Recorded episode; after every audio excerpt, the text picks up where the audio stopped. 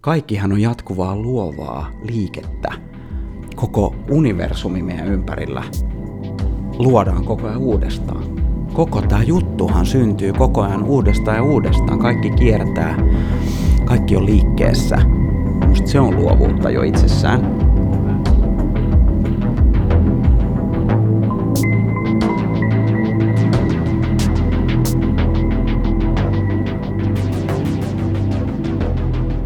Sieltä tultiin vieraan tätä jaksoa varten tekemällä biisillä sisään.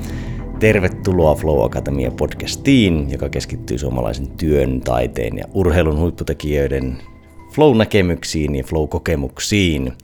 Minä olen Jussi Venäläinen, seurassani Lauri Hegman. Ja perinteisesti ollaan tässä Foodinin flow-kahvien äärellä – ja niitä voit itsekin päästä maistelemaan, kun laitat vierastoiveita tai palautetta tai tilaat Flow-kirjeen tuolla flow-akatemia.fi. Tänään teemana meillä, pääteemana luovuus, siinä ohessa myös käsitellään ihmisten ja organisaation kasvua yhdessä, psykologista turvallisuutta, mutta pääpaino tuolla luovuuden eri kentillä. Ja meillä on vieraana tästä teemasta – Brando Louhivaara, tervetuloa. Kiitos tosi paljon herrat. Olipa upea alustus ja ää, pakko sanoa, että kiitos oikein isosti, että saan olla teidän seurassanne tänään. Hienoa, kun lähdit mukaan. Yes, ehdottomasti. Jokos on viikkoon ehtinyt kuulua flowta? On. Useammankin kerran, esimerkiksi eilen, voin kertoa tilanteesta, jossa suunnittelin bisneskollega Johannan kanssa – terveisiä vaan. Ähm, kävimme tällaista virtuaalista keskustelua, siis emme olleet samassa tilassa muuten kuin henkisesti, ja äh, ideoimme siinä tulevaa äh, aika vauhdikkaasti. Käytimme työkaluja, virtuaalisia työkaluja, suunnittelutyökaluja, juttelimme ja yhtäkkiä huomasin, että täältähän tulee.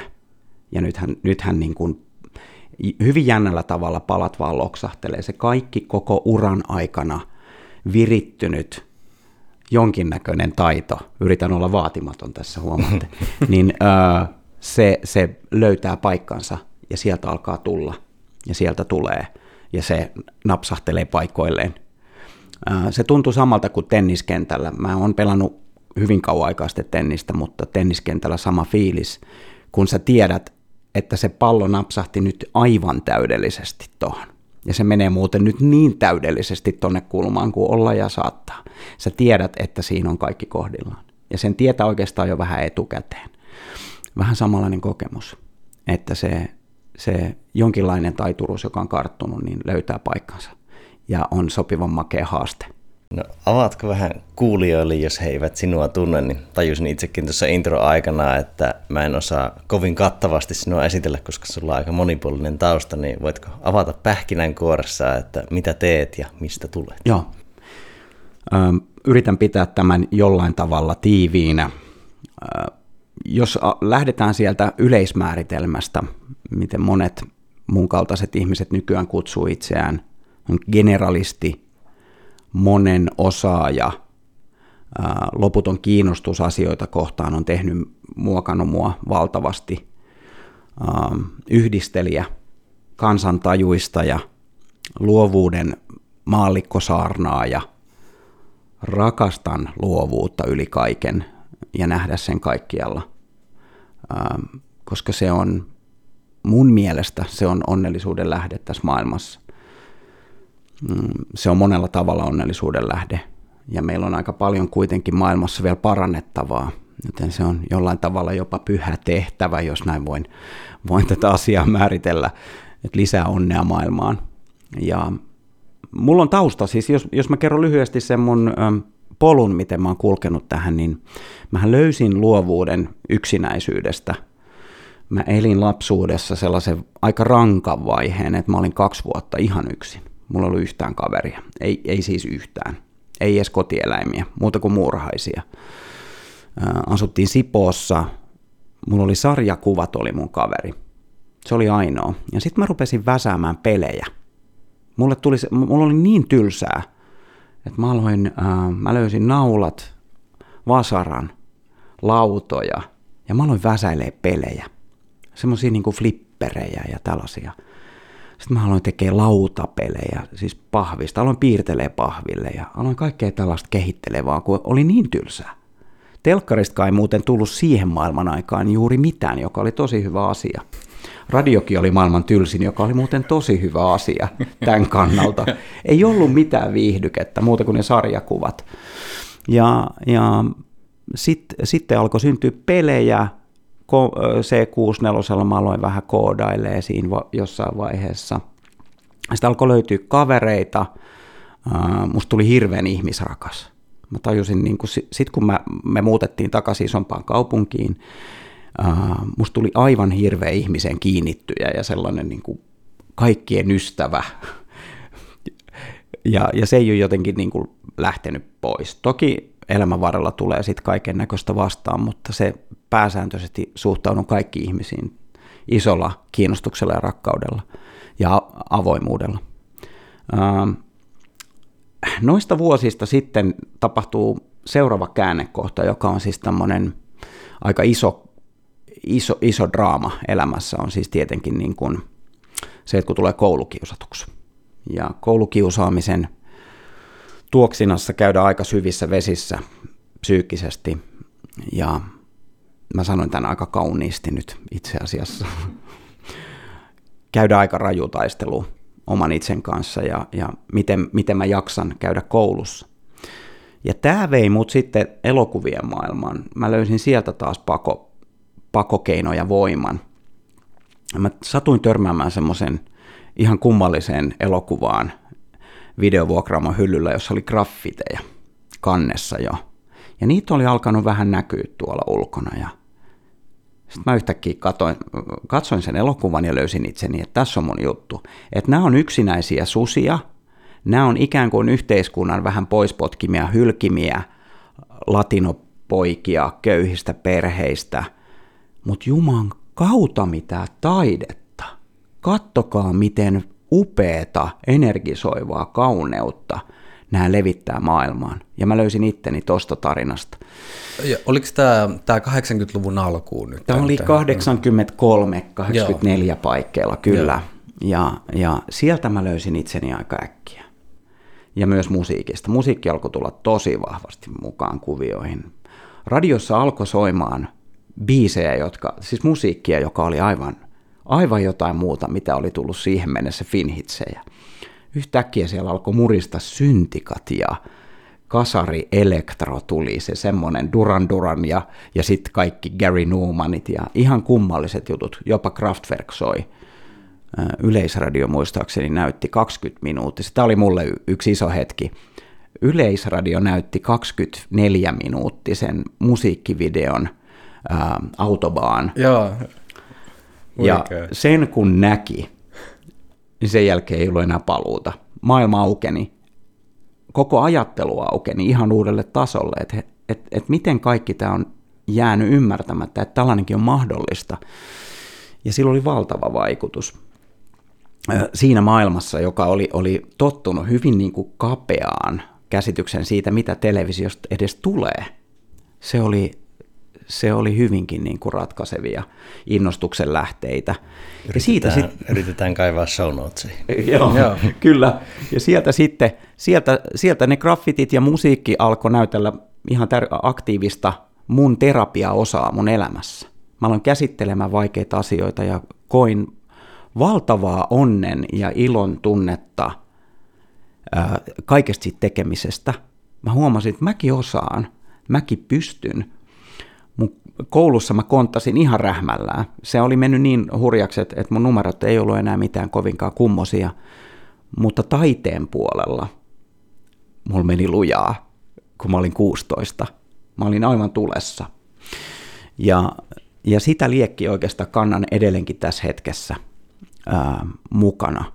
Sitä, niin kun, sitä viestiä mä haluan lähettää kaikille ihmisille, että, että oli elämä miten tahansa niin rähmällään ja vaikeeta, niin kannattaa lähteä tekemään, tekemään ja hakemaan ja rakentamaan ja luomaan, luomaan uutta. Siitä saa valtavasti voimaa ja energiaa.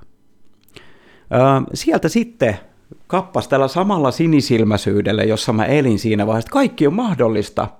Mä sitten kävelin radioon, siis työvoimatoimiston kautta menin vaan työvoimatoimistoon kysymään, että mä haluaisin tehdä jotain vielä luovempaa. Ja ne sanoi, että hei, tuossa on yksi paikallisradio. Yksi rouva vaan sitten sanoi, että katsoi, että joo, täällä on yksi paikallisradio auennut, että autetaan sut sinne kolmeksi kuukaudeksi, että he maksaa.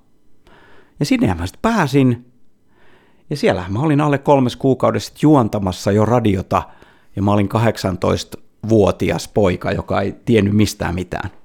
Mutta siinä pelkässä niin kuin onnellisuuden ja riemun kokeilemisen maailmassa ää, mä löysin aika nopeasti onnistumisia. Siinä, siinä oikeastaan niin kuin ensimmäinen onnenpotku, iso, iso askel, mä muistan sen, oli se, että, että tota, Rahikainen vai mikä hän oli miehen myyntireiskan nimi, oli käynyt Teboilin kanssa sopimassa mainossopimuksen ja oli luvannut, että joo, tämä tarjous tulee tunnin sisällä ulos ekan kerran radiosta. Ja se ryntää pää punaisena ja sanoo, että meillä ei ole mitään mainosta nyt, että tämä pitäisi tehdä niin kuin 15 minuutin kuluttua, tämän tarjouksen pitäisi tulla jo ulos. Ja mä nostin käden, ylös, käden ylös ja sanoin, että mä oon valmis. ja seiski mulle kässärin käsikirjoituksen eteen ja sitten mä menin livenä ja luin sen munkkikahvitarjous mainoksen livenä sinne radioon ja siitä se lähti. Ja sitten mä tein 21 vuotta radiota, tai olin media-alalla 21 vuotta sen seurauksena sitten. Sille tielle jäin. Ja, ja on jotenkin yrittänyt juuri näitä oppeja levittää mahdollisimman laajalle kuulijakunnalle, ihmisille tuolla, tuolla, tuolla niin kuin median maailmassa ja, ja muuallakin. Et sittenhän mä kulkeuduin vähitellen, alkoi kiinnostaa kaikki niin kuin brändi. Tällaiset hienot, hienot sanat, jotka ovat niin mystisiä aluksi, että kun niitä ei edes käsitä, että mikä tämä on tämä brändi, mistä kaikki yhtäkkiä puhuu. Ja, ja sitten sille tielle kun lähtee, niin eihän sieltä ole paluuta.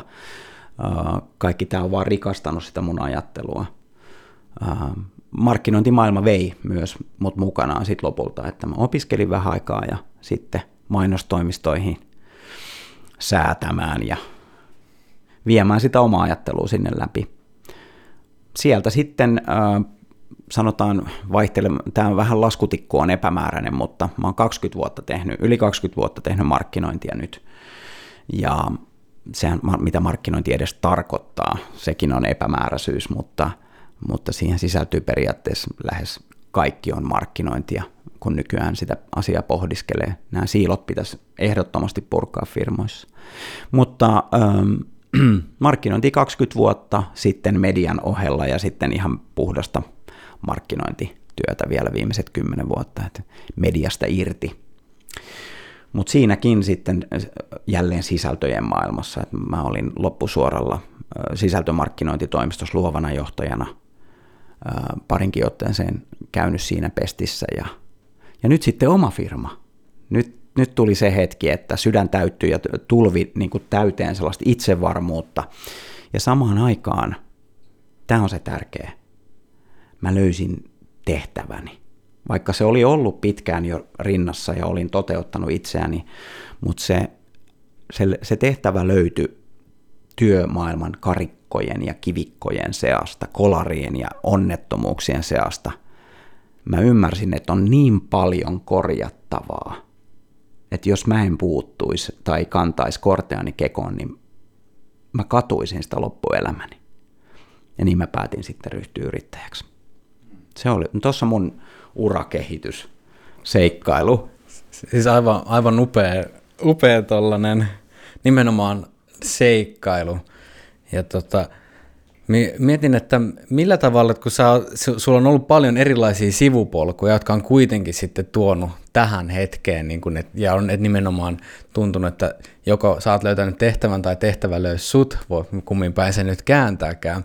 Millä tavalla, kun pystyt sä näkemään, että miten nämä lukuisat eri osat, niin kuin mitä sä oot aikaisemmin tehnyt, niin miten ne näkyy sun nyky niin kuin työssä, miten sä teet, kaikki mitä sä oot opetellut, mitkä voisi joku ajatella, että näennäisesti erilla, erillisiä juttuja, mutta onko esimerkiksi graffiti silloin kauan sitten, on, onko nykypäivässäkin jotain, minkä sä oot oppinut sieltä?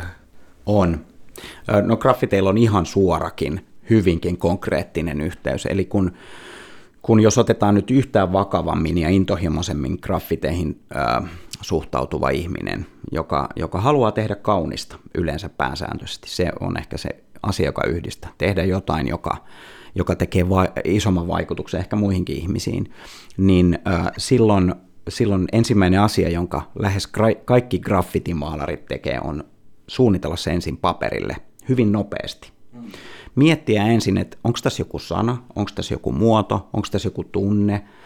Ja juuri tämä on se sama asia, jota mä vien esimerkiksi yrityksiin. Tämä sama luonnostelemisen, äkkiä tekemisen, niin kuin, että päästään sinne niin kuin vauhtiin, löydetään semmoinen tietty hyvä tahti tekemiselle, niin se on ainakin säilynyt ehdottomasti. Toki se oli silloin alussa aika moista niin kuin väkräämistä ja tuhertamista, mutta, mutta nyt kun me ollaan flown äärellä, niin yksi sana, jonka mä yhdistän suoraan myös graffiteihin ja, ja nykyaikaiseen työmaailmaan, on nimenomaan se tietty tahti, jolla sä teet asioita, vaikkapa omilla käsilläs. Sillä on vaikutusta sun ajatteluun. Et jos, se on, jos se on hirveän hidasta ja varovaista ja pientä ja piipertävää, niin, niin se vaikuttaa sun ajattelun energiaan. Mutta jos sä päästät vähän itsestäsi niin kun sitä kättä liikkeelle ja pistät vähän vauhtia siihen, niin se myös vapauttaa sun ajattelua. Tämä samahan on, on graffitimaalarilla, kun ne maalaa. Mä muistan edelleen sen yhteyden, käden ja ajattelun yhteyden, ja sen kuinka sitten kun, sit kun piirretään tiettyjä niin kuin laineja, niin kuin graffitimaalarit puhuu, ää, niin si, sinne syntyy semmoinen niin kuin jännä fiilis, ihan niin kuin siellä tenniksessä myös, tai missä tahansa makeesjutus, kun sä löydät sen fiiliksen, että nyt, nyt, nyt sujuu ja nyt on kiinnostavaa ja nyt mä onnistuin, niin siinä, sen käden ja ajattelun yhteys on ihan huikea. Sama, sama pätee nykyaikaisessa työelämässä mun mielestä. Se, se, mitä mä kuvasin äsken, se hetki eilen, niin se oli hyvin samantyyppinen. Asiat vaan niin kuin sujuu. Sä löydät jonkun sellaisen vapautuneen tilan, jossa sä tiedät, että tälleen se muuten menee. Se on aika lähellä intuitiota ehkä käsitteenä. Mutta joo, vastasinko kysymykseen? Joo, e- ehdottomasti, ehdottomasti. Tuo, että joten... tuo siisti nosto tuo, että kuinka se käden liike vapauttaa, niin jäin miettimään itsekin sitä, että tästä just tuossa Flow-harrastuksessa jaksossa puhuttiin tanssista, niin tavallaan jos sä vaikka piirrät tai vastaavaa teet silleen niin sanotusti sormilla ja ranteella ja tuolla niin kuin käsivarrella, niin se on vielä niin kuin aika tarkkaa ja sä vähän niin kuin tietoisesti ajattelet, mutta sitten jos se käsi alkaa tekemään isompaa liikettä, niin siihen tulee koko keho mukaan, Kyllä. niin se vapauttaa ihan eri tavalla ja poistaa sinut semmoisesta jumitilasta, että se käsi ei ole tässä keskivartalon edessä suojana ja piilossa, vaan se niin kuin sitä aukeaa, sä tavallaan lähdet siihen isommin mukaan. Kyllä. Ihan sama efektiä kuin vaikka kävellessä ajattelu on tulevaisuusorientoituneempaa, niin isossa liikkeessä ajatus on isompaa. Kyllä, vapampaa. kyllä, juuri näin. Ja senpä takia, kun itsekin on tutkinut hieman, hieman sitä, että miten luovuutta voitaisiin tukea, tai hieman oli taas jälleen vähän vähättelyä, hieman kurkistanut viimeiset kymmenen vuotta lukenut kaiken, mitä tulee eteen, hieman. Mutta se, se asia, että, että käveleminen esimerkiksi auttaa ajattelua, että pitäisi enemmän lähteä sieltä kokoushuoneesta liikkeelle.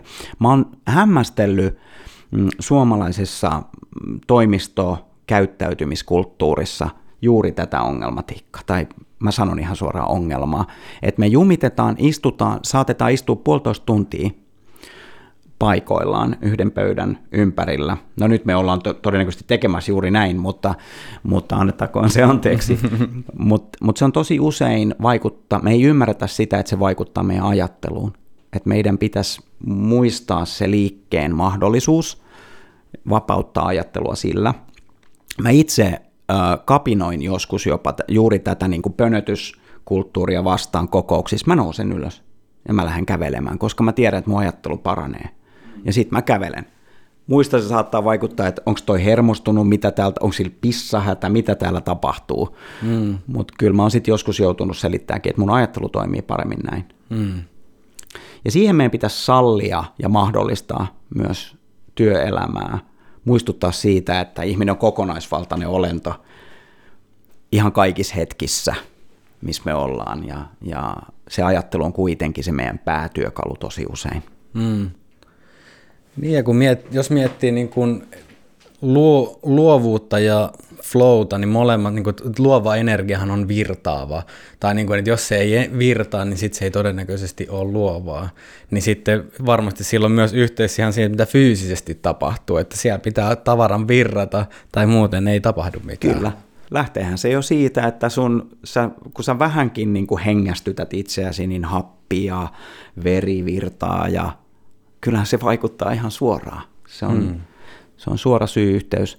Tässä on paljon sellaisia asioita, musta tuntuu, että työelämässä, niin kuin tämän pöydän ympärillä varmaan kaikki ymmärretään, että miten voitaisiin auttaa monia, hyvin monia työyhteisöjä.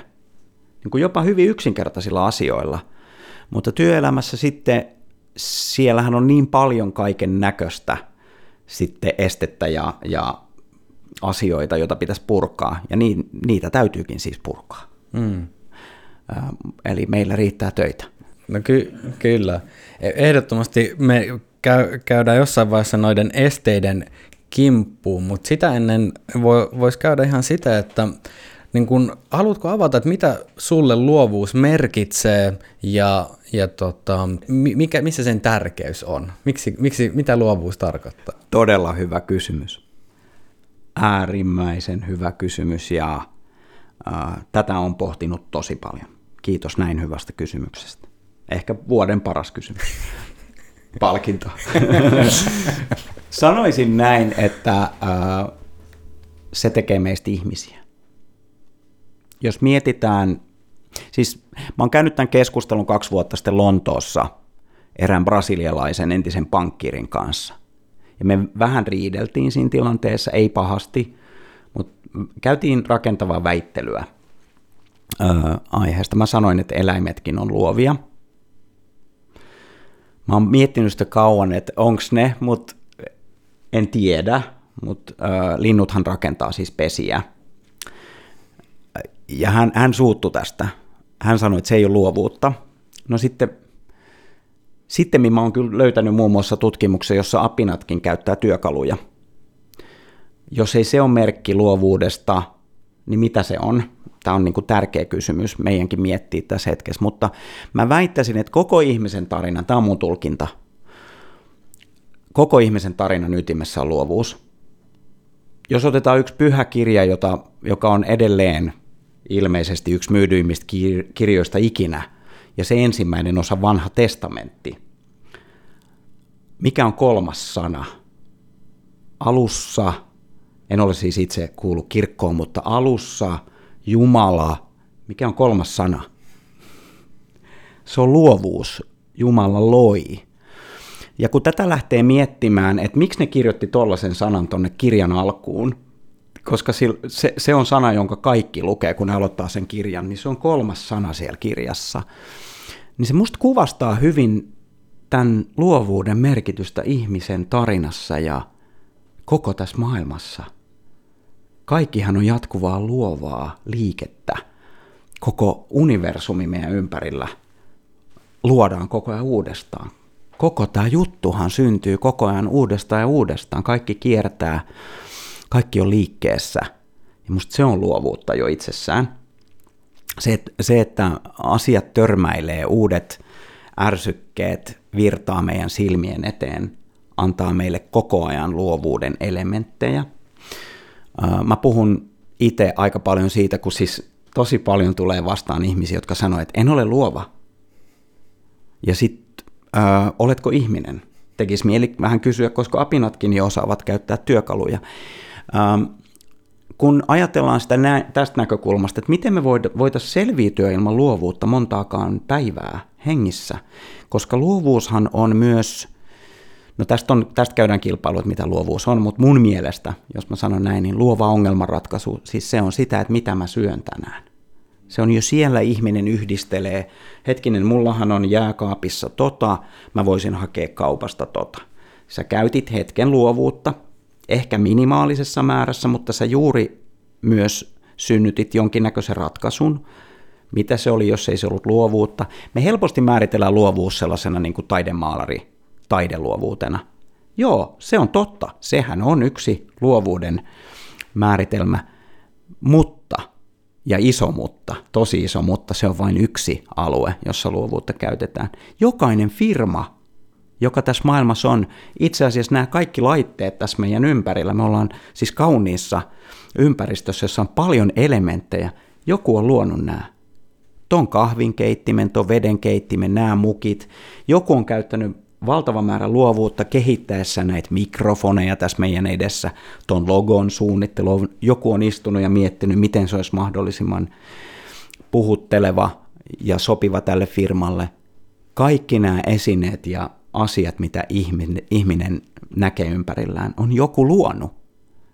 Me unohdetaan tämä tosi herkästi. Me ajatellaan niitä vain esineinä ja sellaisina, että no tässä on nämä silmälasit. Mutta hetkinen, jokuhan kehitti silmälasit. Ähm, yksi, yksi luovuustarina, joka kuvastaa mun mielestä valtavan hyvin, mitä luovuus on, on Gutenberg. Nyt tämä palaa taas siihen raamattuun. Äh, mitä Gutenberg aikoinaan teki kehittäessään kirjapainon? Ensimmäisen kirjapainon. Paperia oli jo olemassa ja hän yritti saada sen niin, että, että saataisiin monistettua tekstejä. Saataisiin luotua joku kone, joka mahdollista sen, että raamattuja tai kirjoja tai tieteellisiä papereita voitaisiin tehdä enemmän, jotta yliopistoihin tulisi enemmän tietoa, jotta yhä useampi ihminen voisi oppia asioita. Aivan ratkaiseva hetki koko meidän länsimaisen, itse asiassa koko globaalin kulttuurin kehityksen kannalta. Ja hän, hänellä oli ongelma, hän ei keksinyt. Hän ei keksinyt sitä ratkaisua, että se oli yksi osa, joka puuttui, joka ei toiminut ja hän rationaalisesti, insinöörimäisesti yritti omalla järjellään keksiä, eikä keksinyt. Kuukausitolkulla vaan niin kuin nyhväsi ja ei tullut ratkaisua. Sitten hän meni, ja tämä on luovuustarina, tämä, tämä, on, tämä on se, niin kuin miten mä aina sanon kaikille, että katsokaa ympärillenne. Se on luovuuden tärkein ää, mahdollistaja. Niin hän käveli sattumoisin viinipanimoon – ja näki sen koneen, jolla ne muistaakseni korkitti pulloja silloin joskus 1500-luvun alussa.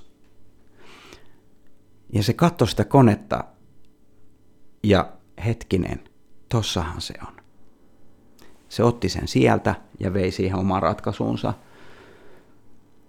Ja siitä sitten syntyi kirjapaino meille ja syntyi ensimmäinen bestseller maailmassa, se on se kirja – sitten syntyi ensimmäiset tieteelliset siis julkaisut, jotka levisi ympäri maailmaa. Ja ymmärrys kun maailmasta alkoi levitä ja, ja tiedosta. Tieteen läpimurto tapahtui tai moninkertaistui, nopeutui valtavasti. Ja itse asiassa, jos ajatellaan, niin nykyaikainen internet on tosta jäljitelmä. Mm. Ikään kuin digitoitu versio niistä tarinoista, mitä ihmiset kirjoittaa ja niistä tutkimuksista, mitä ihmiset tekee ja kaikesta. Et silloin tapahtui jo, joku sellainen niin kuin maaginen hetki, jolloin todella luotiin jotain merkittävää sattumalta. Sa, satuinpa nyt kävelemään viinipanimoon ja tossahan se ratkaisu on.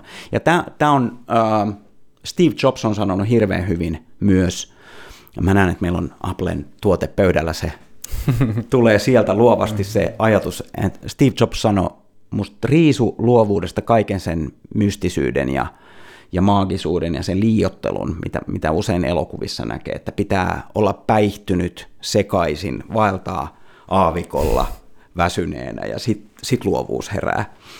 Niin Steve Jobs on, niin kuin, näki sen päinvastoin, että sehän on vain asioiden yhdistämistä. Ja niin se Gutenbergkin teki. Se otti vaan sieltä sen yhden osan viinipainosta ja vei sen kirjapainoon.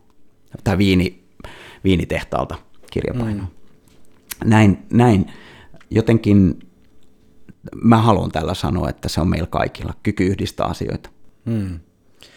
Miten, niin kun, mä, mä nappaan tuosta sattumasta kiinni ja mä itse ajattelen vielä, että sattuma on vähän vaikea, vaikea sanoa, kun se voidaan ymmärtää monella tapaa, mutta ehkä niin semmoisen ei-tiedetyn, ei, ennalta määritetyksi mä sen niin ehkä ajattelen, niin mikä on sen merkitys luovuudessa? Valtava, jatkuvasti läsnä oleva. Ää, on pakko sanoa, että sattuma on hyvä asia. Ihan, ihan suoraan sanottuna. Moni maalarihan käyttää, nyt jos mennään sinne taiteelliseen luovuuteen, en nyt muista itse asiassa kuka se ketäs mä, olikohan se, da, itse asiassa Da Vinci taisi olla kyseessä. Hän roiski maalia kankaalle, jos hänellä ei ollut ideaa. Hän vähän heitti, heitti vaan sinne. Ei tiennyt ihan vielä, mitä siitä on tulossa. Kappas, tossahan taitaa olla nyt hevonen. Ja siitä se lähti. Tämä on nyt ääriesimerkki, mutta edelleen täysin hyvä, hyvä tapa lähteä vaikkapa ratkomaan. No mä oon nyt muutaman asiakkaan kanssa harjoittanut sellaista, että täysin sattumavaraiset asiat tuodaan pöytään ja yritetään ratkoa niiden avulla asiaa, jota ei ole muuten pystytty ratkaisemaan. Siis mä tuon jonkun täysin ulkopuolisen ärsykkeen, joka ei todellakaan liity asiaan. Ja sitten me yritetään ratkaista. Mutta on mielenkiintoinen just, että sattuma työkaluna. Kyllä. Kun joillekin ihmisille sattuma assosioituu semmoiseksi sattuman kaupaksi, että jotain vaan tapahtuu joskus ja siihen ei voi vaikuttaa.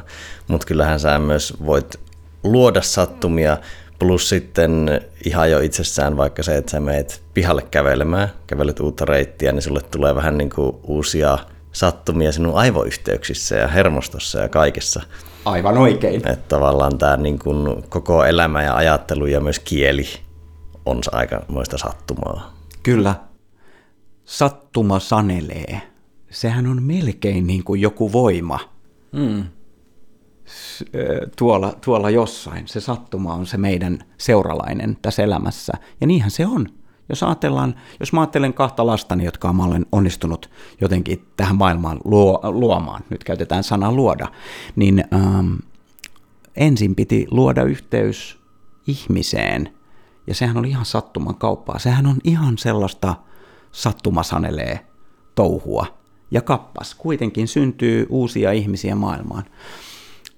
Tämä on hyvin kiinnostava keskustelu, koska tässä ollaan niin ihmisyyden tarinan alkujuurilla. Mm. Siitä, mitä me oikeastaan koko ajan täällä tehdään. Mehän luodaan koko ajan mahdollisuuksia ja myös onnettomuuksia mm. ja kaiken näköistä. Ja tämä on vähän sellaista sattumapeliä myös. tuli, Hyvässä ja pahassa.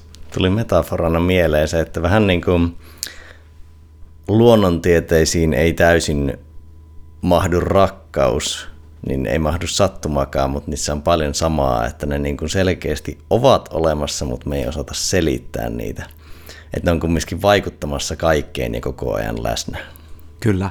Mietin sitä, että, että selittämällähän mehän niin kuin määritellään, kehystetään joku asia, mutta niin kuin luovuus ja sattuma niin kuin määritelmästi niin kuin ei mene, ne on niitä kehyksiä rikkovia ja muuttuvia, niin sen takia me ei voida laatikoida sitä niin kuin täysin. Sä et voisi niin kuin esimerkiksi sanoa tyhjentävästi, luovuus on tätä. Just koska, näin. Koska se tiedemiehen painejaisia. Juuri, juuri, juuri, kyllä. Ja jotenkin tuntuu, että jo niiden, näiden kanssa niin kuin askartelu ja mietiskely, niin se, on, se riittää mulle itselle riittää. Mä, mä en ainakaan, ta- mä en halukkaan löytää oikeastaan, niin kuin, mutta mä haluan tavoitella. Mm. Se on oman mielen ö, sellaista rikastamista ja mä koen onnea siitä, että mä saan niin kuin välillä lähestyä tätä aihetta eri kulmista ja rikastaa sitä ja yrittää ymmärtää. Ö, jotenkin tämä menee tosi lähelle sitä, kun ihmiset käy katsomassa taidetta ja sitten on tosi modernia, sellaista aivan niin kuin, että hetkinen, hetkinen, ja tosi, tosi usein kuulee, ja itsekin olen sortunut joskus, onko tämä nyt taidetta? Onks, että mikä tämän tarkoitus on? Ja nyt, nyttemmin sitten niin kuin vanhoilla, tai vanhoilla päivillä, tässä ollaan ihan hyvässä nuoruusiässä vielä, mutta niin äh, alkanut miettiä, että ehkä sen tarkoitus onkin vaan herättää uusia ajatuksia. Siis niin kuin juuri tätä samaa, että jos sille joku tarkoitus täytyy olla, niin se, että me ajateltaisiin vähän enemmän mm. eikä jumitettaisi kiinni jossain.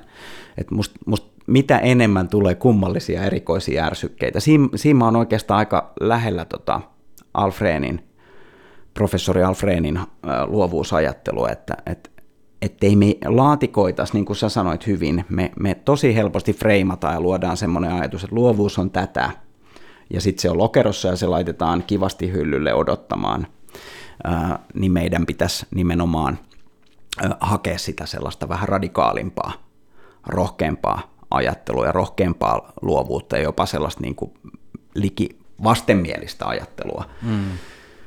Että me uskallettaisiin ajatella aidosti luovasti, eikä sillä lailla ehkä sisäsiisti luovasti. Et kaikissa työpaikoissa mä näen, että joo, järjestetään vaikkapa nyt sitten workshoppeja ja sitten kaikki pääsevät siellä ideoimaan. Ja, hmm, sitten kun katsoo yhtään vähän tarkemmin, niin, niin no kaikilla oli kivaa, joo, hyvää, no syntyykö jotain? Hmm, no,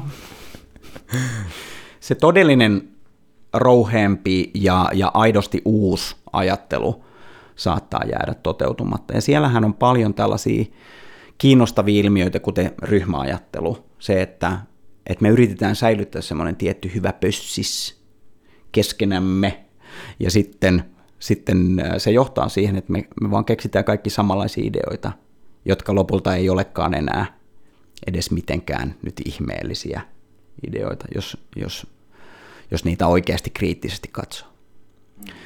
Eli, eli sitä, sitä, niin kuin, sitä myös sitä rohkeampaa, räiskyvämpää, jopa repivää, jopa vastenmielistä luovuutta soisi näkevän hieman enemmän.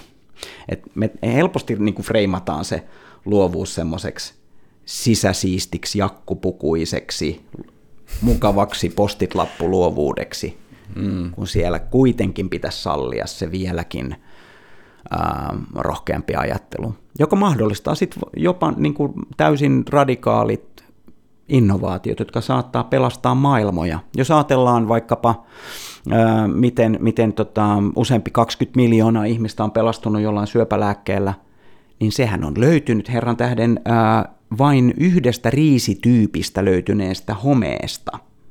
Siis tämä ratkaiseva elementti siihen lääkkeeseen, eli koko sen lääkeaineen juuri on löytynyt niin sanotusti täysin sieltä niin kuin laboratoriomaailman ulkopuolelta käsittämättömästä paikasta, jostain yhdestä ö, riisimyymälästä, jossa sitten oli tätä hometyyppiä, ja 20 miljoonaa ihmistä pelastui. Niin sama juttu, että annetaanko yrityksissä tämä mahdollisuus löytää sattumia ja mm. löytää nimenomaan ratkaisevia, mullistavia keksintöjä, jotka saattaa olla valtava arvokkaita. Mm. Tämä on ihan yksilötasolla, mä mietin kanssa, että jos, jos elää, on tietyllä tavalla niin kuin, kun sä luot boksin, niin sä luot semmoisen turvan, ja, niin kuin se, ja se on tosi ymmärrettävää, se on, meillä on niin kuin aika vahva biologinen niin kuin, insentiivi siihen, että niin kuin, pysyt turvassa, mutta sitten jos on liian turvassa, niin sitten myöskin, kun ei altista itseään sattumalle, ei, ne rajat ei mene rikki ja sitten saadaan sitä samaa vanhaa, mutta sitten jos sitä samaa vanhaa grindaa liian pitkään, se ummehtuu. Juuri näin, juuri näin. ja sitten me ei enää liikuta, me pyöritään vaan samassa käsityksessä ja ajattelussa ja se on juuri noin, että et sitä, sitä ravistelua tarvitaan. Sanoit hirveän hyvän sanan turvallisuus sehän on myös luovuuden tärkeimpiä elementtejä siellä taustalla, että Toki nythän me tiedetään, että jos katsotaan historiaa, niin toki siellä on ollut vaiheita, jolloin ei ollut turvallista, mutta silti on keksitty asioita. Mutta kyllä itsellä jo niin kuin omakohtainen kokemus sanoo, että olen sen verran rämpinyt ja kontanut ja verta vuotanut, sielukin ollut aivan tulessa tietyissä hetkissä ja nähnyt, että mitä työyhteisön turvattomuus saa aikaiseksi. Ja, ja sehän on lamaannuttava vaikutus. Ja silloin se ihmisen luovuus ei pääse, siis kyky ratkaista, kyky kehittää asioita, kyky tehdä paremmin, kyky itse asiassa suoriutua edes työpäivästä saattaa katketa jos asiat ei ole kunnossa. Et toi turvallisuus on tosi tärkeä asia, mutta siinä juuri ehkä tullaan siihen, mm, miten mä itse näen, mitä työelämässä ja mitä itse kukin voi tehdä. Että asettaa rimaa, että on vaikka olisi turvallinen olo, että luo sen perusturvan siihen työyhteisöön tai siihen omaan elämäänsä jollain tasolla, jos onnistuu, mutta sitten asettaa sellaisia hyviä, aika rohkeitakin tavoitteita. niin kuin pakottaa itsensä hyppäämään seuraavalle tasolle, niin se, se on se kehityksen ja sen, sen oman mielen ajattelun tärkeä. Että ei jää pyörimään siihen mukavuuden maailmaan, vaan haastaa itseään vähän ylemmäs ja sinne epämukavuusalueelle.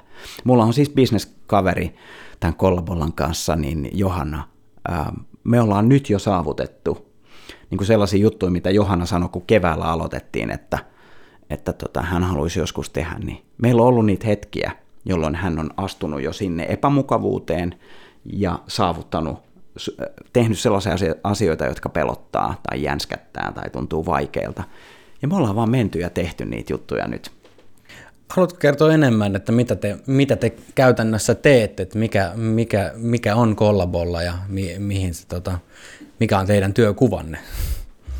Hirveän hyvä kysymys. Startup-vaiheessa oleva yritys, joka on muuttunut vain piirun verran oikeastaan tässä kahdeksan kuukauden aikana se fokus. Me ol, siis startup-vaiheessa ole, oleminenhan tarkoittaa mun mielestä aika vahvasti sitä, että haetaan sitä mallia, joka toimii parhaiten. Haetaan sitä, että missä on eniten arvoa, mitä me pystytään synnyttämään, tuomaan tähän maailmaan. Nimenomaan me kaksi ihmistä tässä alussa. Että mitä, mi, mistä itse asiassa meidän asiakkaamme tulisivat onnellisiksi ja olisivat valmiita maksamaan. Ja kyllä se, jos mä vastaan lyhyesti, niin se tulee tällä hetkellä siitä innovaatioiden tarpeesta, joka yrityksillä on. Ja nyt innovaatiolla en tarkoita tuotetta. Innovaatio, joka on hyvin lähellä sanana luovuutta jollain tavalla, kun on luovuus, josta syntyy ideoita ja ideoista syntyy lopulta jokin, joka tuli käyttöön. Se on innovaation mun mielestä semmoinen yksinkertainen määritelmä, niin mm, jokaisen yrityksenhän täytyy kehittyä. Ja silloin tämä innovaatio on, on ehkä se asia tai käsite, jota, jota täytyy käyttää, kun esimerkiksi vaikka parannetaan yrityksen prosesseja. Niin sehän on yksi innovaatiotyyppi, eli sitä tapaa, miten me toimimme arjessa. Itse asiassa voisi sanoa, että yrityksen käytöstavatkin saattaisi olla innovaatioita. Mä melkein lähestyisin niitä niin kuin innovaation näkökulmasta ja luovuusnäkökulmasta. Siitä, että, että käytetään sitä luovuutta hyväksemme ja avuksi, kun keksitään, keksitään sitä uutta seuraavaa, parempaa versiota yrityksestä. Mä sanoisin, että kyllä se on niin kuin aika lähellä sitä kulttuurin kehitystyötä, mutta myös me ollaan apuna, kun yritys tarvii uusia, uusia palvelumalleja tai ihan mitä vaan että on, on sillä yrityksellä mikä tahansa haaste, niin me ollaan aikamoisia, se, se on se generalistin hyvin laaja maailmankatsomus. Da Vinci kiinnostaa tuolla, mutta niin kiinnostaa muuten tämän hetken strategiset työkalut täällä. Ja me yhdistetään tämä kaikki. Ja viedään se kaikki asiakkaille. Semmoinen niin kuin jollain lailla hyvin terävä, mutta samaan aikaan niin kuin syvä tunte ja rakkaus ensinnäkin koko ihmisyyttä, ihmisen ajattelua kohtaan ja ihmisiä kohtaan. Et me, me autetaan yrityksiä keksimään, kehittymään nopeammin, sujuvammin, iloisemmin, ilon kautta. Mietit, voiko tätä vanhaa sananlaskua ajatellen, että te, että ette anna yrityksille kalaa, vaan kalastustaidon? Joo, Juu, erittäin hyvin sanottu. Kyllä, siis äh, me ei, me ei kerrota niille, että mikä on se teidän, teidän ideanne, mutta me autetaan heidät nimenomaan Kuttenpärin keinoin mm. yhdistämään vast, jopa vastakkaisia asioita, tuomaan sinne sattumaa, tuomaan sinne leikkiä, iloa, psykologista turvallisuutta, jotta se ajattelu paranisi ja jotta se menisi, jotta syntyisi niin kuin arvoa ää, sen perusajattelun, joka usein kokoushuoneissa vallitsee sijaan. Mm. Tämä on mun mielestä loistava, loistava niin kuin siirtymä tähän, että mä oon katsonut sun joitakin vuosia vanha tämmöisen innovatiivisen kulttuurin komponentit, tämmöinen kaavio, jonka laitan... Sä löytänyt ton. Joo. Okay. niin siinä, siinä mä kiinnitin huomaa, niin kuin huomiota siihen, että luovan ajattelun keinot on niin kuin tämmöisessä yksilön ja kulttuurin risteämispisteessä, eli sit se ei ole niin kuin vaan yksilö eikä vaan kulttuuri, vaan että sitten se luovuus ja innovaatio syntyy niiden välissä, niin ehkä voidaan niin kuin just niin, että miten se kulttuuri, millä tavalla se yrityskulttuuri vaikuttaa siihen, miten niin kuin se dynamiikka ikään kuin toimii niin kuin yksilön ja kulttuurin välillä. Se on ratkaiseva, eikö? Tässäkin pöydässä, kun mulla on hyvä olla, niin mun ajatus luistaa. Kaksi makeata tyyppiä, joiden kanssa on helppoa, ihanaa, kitkatonta, turvallista jutella. Ja sitten, sitten jos me mentäisiin nyt johonkin ihan toiseen yhtälöön, että mä istun hyvin tiukan oloisen kaverin kanssa, jolla on, on vähän vihanen ilme ja epäileväinen katse ja se on vähän hermostunut ja kattelee kelloa, niin kyllähän mun ajatus on täysin eri. Ja kun tämä opitaan ymmärtämään, että kaikki on kiinni siitä, miten me suhtaudutaan toisiimme, annetaanko me toisillemme lupa olla se ihminen, se kaikki potentiaali, joka sillä ihmisellä on, se kaikki annettava, ja, vai suljetaanko me se pois? Lokeroidaanko me jälleen kerran ihminen johonkin Excel-taulukkoon jo etukäteen päättäen, että sinä olet muuten tällainen. Ja näinhän ihminen toimii. Mehän toimitaan jo monen tutkimuksen jälkeen on muodostunut ainakin tällainen kuva, että, että hyvin nopeasti ihminen valitsee, että onko tämä vihollinen vai ystävä. Mehän tehdään se ikään kuin eläin liskoaivoilla. Siellä meidän evoluutiossa oli se liskovaihe, jolloin kaikki oli vähän uhkaa. Ja valitettavasti se seuraa meitä työelämässä. Sitten on näitä ennakkoluuloja, joita mä en, mä en tiedä kuinka paljon niitä on pystytty nyt listaamaan. Yli 200 mä löysin jostain listan, että ihmisillä on erilaisia harha-ajatuksia, ennakkoluuloja, ajattelun vääristymiä, joilla me hyvin nopeasti valikoidaan ja päätellään väärin. Me valitaan, että toi tyyppi on muuten tollanen, ja noi muuten on tollasia, ja tämä asia muuten ei kiinnosta mua. Me tehdään automaattisesti näitä, näitä valintoja.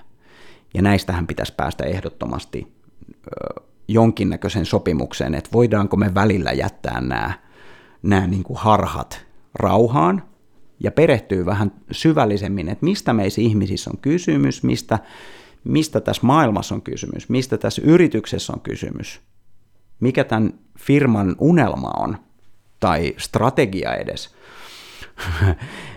Kaikki nämä asiat vaikuttaa, ja tämähän on siis niin kuin hyvin kompleksinen ja jatkuvasti muuttuva. Yrityskulttuurihan ei ole, jos se oli tänään tämä, jollain lailla joku määrittelee, että no tänään se oli tämä, niin huomenna se on täysin eri, koska ne ihmiset tulee eri energioilla, erilaisilla ajatuksilla, joku onkin yhtäkkiä rakastunut, kaikenlaista tapahtuu, se elää koko ajan tietyt arvothan siellä niin kuin vilisee ihmisten mielissä ja just nämä ennakkoluulot ja asenteet ja tämmöiset. Mutta äh, niistä pitäisi ottaa jonkinnäköinen selvä. Ehkä itselle on ollut, kun olen leikkinyt johtajaakin hetken aikaa, jollain tavalla voi määritellä, että yritin johtaa ihmisiä. Ja rämmin siinäkin. Ja on ihan, ihan suoraan sitä mieltä, että ei ollut helppo, rasti, ainakaan se ensimmäinen ei ollut, ensimmäinen kerta ei ollut helppo, hyvin syvässä päädys mennään, niin jos jotain voi, voi tuleville johtajille tai asiantuntijoille antaa vinkkiä, niin sääntö numero yksi, tutustu ensin ihmisiin ja sitä avaa suus. Tee se näin päin, koska muuten voi olla, että menee aika plörinäksi. ja, ja näin, näin siinä mulle itselleni kävi, mutta siinä, siinähän sitten tehdessä oppii. Ja just pitää olla aika armollinen myös itselle ottaa se oppi huomata, että näinhän tässä nyt kävi, että mä rupesin viuhtoa siellä kuin joku kapelimestari, kun pitäisi ensin kuunnella ihmisiä. Ja pitäisi mennä aika, aika lailla sinne sillä lailla syvään päätyä, että oikeasti kuulla se, että mi, mistä tämä ihminen on tehty. Mistä tämä ihminen unelmoi, Tätä tehdään, musta tuntuu työelämässä ihan liian vähän. Esimiehet, esimiehille sellaista vinkkiä, että ihmisten kuunteleminen on kaiken A ja o. Siitä lähdetään. Sitten sä pystyt, sit sulla on mahdollisuus lähteä rakentamaan hyvää työyhteisöä, hyviä tiimejä, mutta se vaatii tämän ymmärryksen. Mitä sä johdat, jos et sä johda ihmisiä? Ja se, että se tapahtuisi mikro- ja makrotasolla. Sille, että sä tietäisit isolla tasolla, mitä ne haluaa elämässä, mutta sitten myös mikrotasolla sille, että vaikka palavereissa olisi ne check-init ja tietäisit toisten tunnetilan, jolloin pystyisit vähän miettimään omaa toimintaasi. Ja tuosta oli loistava esimerkki, että ennen tätä podcastia Brando kysyi minulta ja Laurilta, että mikä, mikä on tämän aamun fiilis, niin sä teet meille check-inin, niin se oli aika hauska. Se on meillä kollabollassa jokapäiväinen traditio. Kyllä, joo, se on to- valtavan tärkeää, että me tajutaan tämän kaiken juoksun keskellä pysähtyä ja kohdata toisemme ihmisinä, ää, eikä, eikä esimerkiksi titteleinä tai organisaatiokaavioina, Exceleinä tai jonain. Niin, toi on, tuli tuosta juoksusta, niin että se ihmisten kohtaaminen, se on se, että sä näet sen maaston, mutta jos sulla on Excelit, niin sä katsot vaan karttaa ja sitten sä kompastut kiveen, että kun se maasto ei olekaan, sieltä puuttuu ne niin kuin pienet aamulla vaikeat hetket lapsen kanssa tai jotain. Erittäin hyvin sanottu. Siis erittäin hyvä esimerkki siitä, että, että kuinka niin kuin, tämä yksinkertaistamisen vaara on just tossa et sitten kun me aletaan ajattelemaan maailmaa jonkun Excelin tai organisaatiokaavion tai, tai jonkun yksittäisen työkalun kautta, ja me unohdetaan se, unohtuu se syvä ihminen, tunteva olento, jolla on valtavasti ensinnäkin taakkaa, mutta myös mahdollisuuksia kehittyä ja antaa tähän maailmaan asioita.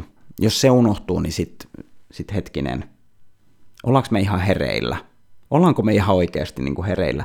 Ja kyllä mä sanon ihan suoraan, että ei olla aina. On työyhteisö, jossa ei olla hereillä, jossa tämä ymmärrys on aika, aika kaukana vielä. Meillä riittää töitä. Ja on sinänsä työyhteisö, jossa kaikilla on kartta sen maaston edessä. Kyllä. Mutta siihen on ehkä, mä äsken, tuli sellainen pienimuotoinen oivalluskin, just mietin, että mikä tavallaan myös tuo vähän niin kuin sitä kartan katsomista, ettei nähdä maastoa ja niitä ihmisiä ja sitä pystytään olemaan kunnolla läsnä, niin kun puhuit tuosta liskoaivoista ja mm. muusta, ja siitä, että on vaikka olemassa ennakkoluuloja ja ajatusvinoomia ja näin, niin me ei kaikista päästä eroon, ja jotkut on ihan niin kuin terveitä toimintamalleja meille ihmisille biologisesti ja vuorovaikutuksessa ja muutenkin, mutta millä tavallaan pystytään niitä kontekstisidonnaisesti vähentämään – niin se on se psykologinen turvallisuus, jolla me voidaan tuoda ne ihmiset katsomaan sitä maastoa ja poistumaan niistä kartoista, että ne pystyy olemaan läsnä. Ja se tavallaan, sen kultivointi organisaation sisällä on Kyllä. erittäin tärkeää. Kyllä, on, on, on aivan samaa mieltä tuosta asiasta. Ehdottomasti ihmiset täytyy, täytyy päästää sinne sinne omaan, mä usein puhun tästä potentiaalista, siihen, siihen omaan kukoistustilaan. Tämä on, tämä on myös, nyt jos tässä joku toimitusjohtaja vaikka sattuu kuuntelemaan tätä, tätä keskustelua, joka on tietysti tosi hyvä asia, niin äh, ihan semmoinen tuo, niin tuottavuus, joka on tosi usein se toimitusjohtajan yksi tärkeimpiä tärkeimpiä asioita, mistä hän, hän huolehtii, että tämä yritys tuottaa. Niin mistä se syntyy? Mistä se tuottavuus syntyy ja sen niin kuin jollain lailla syvällinen oivaltaminen, että hetkinen, nehän on ne ihmiset yleensä. Toki nyt ollaan matkalla kohti automatisaatiota ja tekoälyä ja tuolta tupsahtelee juttuja, joissa ei olekaan enää ihminen ehkä niin paljon – siellä läsnä, mutta se on se ihminen suuressa määrin kuitenkin yrityksissä, joka tekee sen tuottavuuden. Ja sitten katsotaan nyt vaikka tuottavuustutkimuksia, oliko se Oxfordin, muistaakseni Oxfordin yliopisto teki 2019, oliko se viime vuonna, tämmöisen havainnon, että puhelinkeskuksen henkilöstö oli 13 prosenttia tuottavampi, jos he olivat onnellisia. Eli tämä onnellisuus heijastuu suoraan siihen, miten yrityksellä menee. niin kyllähän sitä niin kuin täytyisi jollain tavalla yrittää tavoitella sitten ehkä. Niin, va- vaikka, niin kun, vaikka sille, sille ei muuta arvoa näkisi, niin puhtaan niin tällainen tuotannollinenkin kulma, niin se, Kyllä. se, se näkyy myös siellä. Kyllä, että jos ajattelee vain sitä rahaa, niin siitäkin näkökulmasta se henkilöstön ymmärtäminen, että mistä se henkilöstö voisi tulla onnelliseksi, niin on aika tosi hyvä idea. Ja sama, samaan liittyy tosi vahvasti merkityksellisyys. Kyllä. Siitähän on näitä puhelinkeskustutkimuksia myös, että kun ihmiset on vaikka keränneet rahoitusta jollekin kohteelle, niin se, että jos he on tienneet sen rahoituskohteen merkityksellisyyden, niin heidän tulokset on saattanut jopa tuplaantua. Nyt mä heitän tämän vähän hatusta, mutta ne luvut oli niin kuin ihan järkyttävän isoja, että Juuri. ei puhuttu ihan nippelinappeleista, vaan jopa niin kuin yli 100 prosentin kasvuista niissä myyntiluvuissa. Kyllä. Oli, oliko se näin, kun te olette flow-asiantuntijoita, että flowssakin se merkityksellisyys on, on kuitenkin niin kuin yksi niistä tärkeistä elementeistä?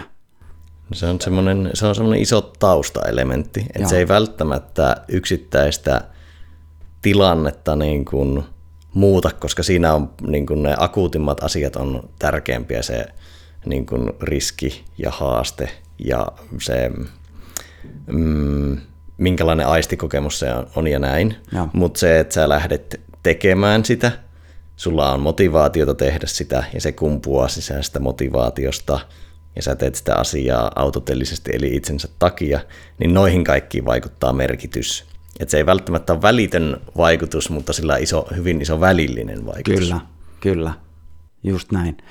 Mä itse joskus teen just tätä reflektointia, siis peilailen vähän sitä, että mi, niin kuin tuossa äsken kerroin sen esimerkin siitä eilisestä, niin, äh, niin sitä on oppinut nimenomaan tarttumaan näihin havaintoihin, että miten itse toimii tietyissä tilanteissa ja mikä, mikä toi onnistumista. Ja, ja tuossa tilanteessa musta tuntuu, että siinä hetkessä, kun syntyi niin sanottu ahaa, niin äh, se syntyi, se syntyi tämmöisen syvän merkityksellisyyden. Se oli tuolla hartioiden, se oli jossain täällä takana. Se oli tiedossa, se oli tiedossa, että tässä tehdään nyt jotain semmoista, joka voi auttaa ihmisiä. Se oli se ajatus, joka me oltiin aika intuitiivisesti osattu kirjoittaa jo heti alkuun. Siis me tehtiin tällainen, käytettiin tällaista työkalua, jossa jossa ikään kuin tehdään takaperin asioita, kun ideoidaan. Eli ensin luodaan se unelma, että mikä, mikä on meidän ultimaalinen, upein, uljain tavoite tälle koko operaatiolle, mitä me nyt ei vielä tiedetä, että mitä tästä tulee. Ja me ensin piirretään kuva siitä, jonkinnäköinen mielikuva, ja kerätään sinne ajatuksia. Että no siinä on, todennäköisesti ihmiset oppii uusia asioita. Ja siinä kohtaa mä, mun, mun sydän alkoi väpisee, että vau, että ihmiset oppii uusia asioita, tämä on niin kuin tosi tärkeää. Ja sitten mä palataan sinne ensimmäiselle tasolle. Okei, tuolla on unelma, miten me sinne päästään, ja sitten ruvetaan kirjaamaan. Se syntyi aika tosi nopeasti sen seurauksena, että mä olin läpikäynyt sen merkityksen, merkityksellisyyden, kuin sen sijaan, että mä olisin lähtenyt vähän silleen niin kuin nojailen poskeen, että no niin, no tässä voisi olla nyt tällaisia juttuja, niin se lopputulos olisi saattanut olla ihan eri. Se olisi voinut olla ihan, ihan semmoinen, niin kuin, no ihan jees, mutta nyt siitä tuli, tuli jopa semmoinen, että me kumpikin huudettiin bingo. Se, oli, se, se tuntui niin kuin isolta hetkeltä. Tuossa niin kuin, tuosta voisi ajatella, että reverse engineering tavallaan mahdollistaa sen laajemman ajattelun, että kun ne ensimmäiset mieleen tulevat ideat, jos menee heti konkretiaan, niin voi olla, että no järkätään tämmöinen workshopi, mikä on vähän eri, eri nimellä kuin se Sä edellinen. sanoit, sanoit oikean termin sieltä, tätähän me juuri käytimme tätä ajattelua. Tuota, psykologista turvallisuudesta haluan vielä, vielä palata, koska pidän sitä niin tärkeänä. Ja pidän sitä myös tietyllä tapaa niin, että yksilön flown kultainen sääntö on haasteen ja osaamisen suhde, mutta ryhmäflown kultainen sääntö on minun mielestä psykologinen turvallisuus. Mm-hmm. Koska ilman sitä se ryhmä ei vaan voi virrata Hmm. Että se mm, oli se sitten urheilujoukkue tai jatsorkesteri tai kirurgisalin tiimi tai firmatiimi, niin mm. jos siellä ei ole sitä turvallisuutta, joka on sinänsä aika monisäikeinen teema, mm. koska liika turvallisuushakuisuus yksilöllä voi estää virtausta ja luovuutta, mutta toisaalta se turvallisuus täytyy olla pohjana, jotta voi olla mm. luova ja virtaava, joka on vähän osittain paradoksaalista. Mutta joo, se on niin kuin tosi tärkeä pohja ja siitä oli ihan mielenkiintoinen tämä Marko Kestin luoma Quality of Working Life-indeksi, joka mittaa firmojen niin kuin kykyä, no on se myös tuottavuuskykyä, samalla ne on pystyneet korreloimaan sen siihen, mutta ihan jo niin kuin työelämän laatua, niin siinä kaavassa on niin, että jos fyysinen ja emotionaalinen turvallisuus ei ole pohjalla, niin se periaatteessa se työelämän laatu on niin kuin lähellä nollaa. Et se ei ole vaan, että ne on yksi, yksi kuudesosa niistä tekijöistä molemmat, siinä on kuusi eri tekijää, vaan että jos ne ei ole pohjalla, niin ei tavallaan ole laatua. Mm. Koska kaikilta muulta, sanotaan näin, että jos meillä on vaikka tosi hienoja tykypäiviä tai meiltä löytyy flipperit työpaikalta tai muut, niin eipä sillä ole väliä, jos sä niin oot koko ajan peloissa työpaikalla. Kyllä. Se, se on juuri näin. Se, ja, ja siinähän se, mä oon lukenut ihan nopeasti tuosta samasta, samasta tota, aiheesta, ton, sano se nimi vielä, mikä se oli se... Quality of Working Life, QVL-indeksi. Joo, joo, mä olen lukenut itse tuosta samasta indeksistä ja, ja en ihmettele, se on all makes sense, se on todellakin näin. Jo omat kokemukset ja tietysti kaikki, mitä mä niin kuin ahmin, kun mä lueskelen aiheesta, niin viittaa juuri tuohon noin. Äh, niin se vaan on, se on se liskoaivoisuus myös, nyt täytyy muistaa jälleen sinne evoluutioon, niin mä melkein näkisin, että tosi moni ajatus kulkee sen kautta, sen, sen että onko tämä nyt uhka mulle. Se on se primitiivinen minä, mutta se pitäisi saada sammutettua, koska se on tosi usein, sehän suhtautuu siis tämä liskoaivoisuus, suhtautuu ää, kaikkeen uuteen uhkana. Ja nyt jos meidän pitää kehittää kuitenkin yritystä eteenpäin, niin sehän tarkoittaa uutta. Nyt jos me suhtaudutaan siihen lähtökohtaisesti kaikkeen tähän uhkana kehitykseen, tämä on muistaakseni Seth Godin äh, sanonut hirvittävän hyvin, en ole varma oliko Seth Godin, nyt täytyy tarkistaa, mutta sanonut, että, että tämä liskoaivo itse asiassa on kaiken, kaiken sen, sen niin kuin muutoksen se vastustaja. Se on se, se on se, mikä sammuttaa meissä. Ja jos meillä työyhteisössä ää, on liskoaivo jatkuvasti hereillä sen takia, että siellä esimerkiksi käyttäydytään huonosti toisia ihmisiä kohtaan, niin mitäs, mit, mites, mistä ne ajatukset sitten ne uudistavat ja halu uudistua, rohkeus uudistua, sehän vaatii rohkeutta kaikilta. Eihän sitä tule se on just tämä sama asia vähän toisesta kulmasta. Niin kuin mä puhun nyt omista kokemuksista ja kaikista muista tutkimuksista, niin kyllä ne kaikki tukee tuota samaa ajatusta, että niin se vaan on. Jos, ajatella, jos mennään sinne niin kuin vaikka tarinoiden puolelle, niin miten, miten ihmisheimot alun pitäen, jos meillä on jo, kaikilla joku käsitys, että mitä on tapahtunut historiassa, niin alun alkaenhan joskus 40 000, 50 60 000 vuotta sitten me oltiin vain sellaisia pieniä perhekuntia mahdollisesti. Tästä ei ehkä ihan tarkkaa evidenssiä vielä ole, mutta, mutta noin suurin piirtein voidaan kuvitella, että ehkä se on näin ollut. Ja sitten vähitellen on alkanut muodostua tällaisia perhe, melkein kyliä, että useampi perhe tulee samaan ja ymmärtänyt sen, että tässä on enemmän voimaa niin kuin sitä ulkopuolista uhkaa kohtaan, koska se maailma oli vielä sellainen täynnä niitä uhkia, joka myös kertoo siitä, että miksi meillä on nämä uhkat edelleen vähän riesanakin, vaikka ei tarttis. Ja, ja sitten, sitten, tota, sitten on vähitellen lähdetty niin kuin siitä rakentumaan enemmän ja enemmän kaupungeiksi ja tullut usko, uskonnot on varmaan ollut aika kauan meidän matkassa selittänyt jotenkin sitä maailmaa, mitä me ei osata selittää – mutta, mutta sitten, sitten mennään niin kuin siihen maailmaan, että yliopistot, armeijat, koko toimeen historiahan on täynnä tarinoita siitä, siitä niin kuin uhkien kanssa elämisestä ja siitä kauheasta taistelusta ja räpiköimisestä. Ja meillä on edelleen lähihistoria täynnä siis uhkia, joka on tosi surullista, koska se palauttaa meidät sinne aina sinne liskoaivoisuuteen ja sinne, sinne hyvin primitiiviseen touhuun. Mutta työmaailmassa siitä ei hirveästi, mä en näe kyllä niin kuin minkäännäköistä hyötyä. Se on niin herkkä kapistus. Miten te näette, miten, miten sitä psykologista turvallisuutta, miten te rakentaisitte, jos teillä olisi nyt tässä vaikka 50 ihmistä firma, ja mit, miten sitä niin kuin psykologista turvallisuutta teidän mielestä vahvistetaan? No mä heitän itse vielä jatkona tuohon sinun juttuun, kun mulla on vielä pinnalla mielessä, niin mm, se liskoaivoisuus ja vähän niin kuin sen tuomien emotioiden tuomat esteet työelämässä, niin ne on osittain vähän tuore juttu. Ei sillä, etteikö vaikka teollisessa maailmassa pelolla johtaminen ei välttämättä ollut paras malli, mutta se niin kuin vielä toimii se niin kuin jokseenkin hyvin. Mutta nykyisinhän se ei toimi lainkaan, koska ei tavoitella ajatusten määrää, vaan ajatusten laatua. Niin se on tavallaan, me ollaan niin kuin suht tuoreessa kentässä siinä, ja mitä se niin kuin vaatii, kun sidon vähän aiempaa keskustelua yhteen, niin luovuus ja myös flow on aika alaston ja haavoittuvainen tila. Niin sä oot tavallaan, niin kun sä ilmaiset itseäsi, niin sä oot vähän niin kuin paljaana. Niin se vaatii sen turvallisuuden pohjalle, jotta se voi toteutua. Ehdottomasti.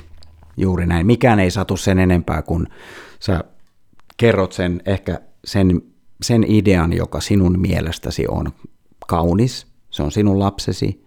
Se on juuri syntynyt tähän maailmaan. Ja se kihelmöi tuolla mielessä ja sä kerrot sen idean – ja sitten ihmiset alkaa määkimään ja sanomaan, että kauhean ruma, ei kelpaa. Tuletko sä enää koskaan palaamaan siihen pöytään niiden ihmisten kanssa kertomaan seuraavan lapsesi, ideasi? Voi olla, että et, et enää koskaan. Tai jos palaat, niin oot miettinyt kaksi viikkoa sitä täydelliseksi. Juuri näin, juuri näin. Se keskeneräisyys on tosi tärkeää siinä virtaavuudessa ja luovuudessa. Juuri näin. Ja, ja jälleen kun palataan siihen, mitä, mitä se job sanoo, että se on asioiden, asioiden yhdistämistä. Jos ajatellaan työyhteisöä, jossa joku keksii nyt jonkun asian, että vaikkapa oranssit pingispallot on nyt se juttu, ja sitten joku on, että joo, kyllä, kyllä, en vielä näe, miten se toimii, mutta mitäs jos me lisättäisiin siihen näitä elementtejä ja kappas, siitä tuli vielä hienompi idea. Ja sitten joku kolmas henkilö tulee ja sanoo, että voisiko ne viedä senaatin torille. Wow, tämä parani entuudestaan. Jos me suhtaudutaan lähtökohtaisesti tällaista ajattelua vastaan, että idean pitää olla heti valmis, niin silloin me sammutetaan kaikki ideat. Itse asiassa on vaikea, hyvin vaikea synnyttää mitään, jos sen pitää olla heti valmis.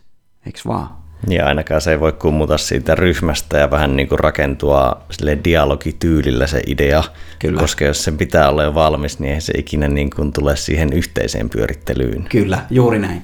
Ja sitten ehkä yksi semmoinen iso murros, jonka mä haluan nähdä ja joka on jo tapahtumassa työmaailmassa ympäri maailmaa, on se, että kun on opittu puhumaan asiakkaista – että, että esimerkiksi yrityksellä on asiakkaita, niin minkä ihmeen takia yhä edelleen todella moni yritys toimii niin, että ne asiakkaat ei ole osa sitä ajatteluprosessia, sitä ajattelun maailmaa.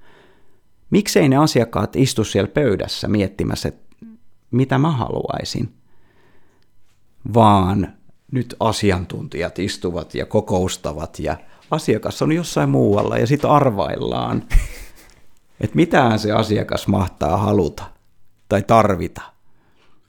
Ja tämän purkaminen, tämän päättömyyden purkaminen, itse olen ollut mainostoimistoissa, jossa toimitaan, mä kerron nopeasti sen mallin, on toimittu siis vuosikymmeniä kyseenalaistamatta lainkaan, että onko tämä niinku järkevää, niin joku, joku käy asiakkaan luona, asiakas kertoo, että joo, meillä on tällainen haaste, että näitä autoja pitäisi nyt vähän myydä tässä 150 kappaletta seuraavan kahden kuukauden aikana.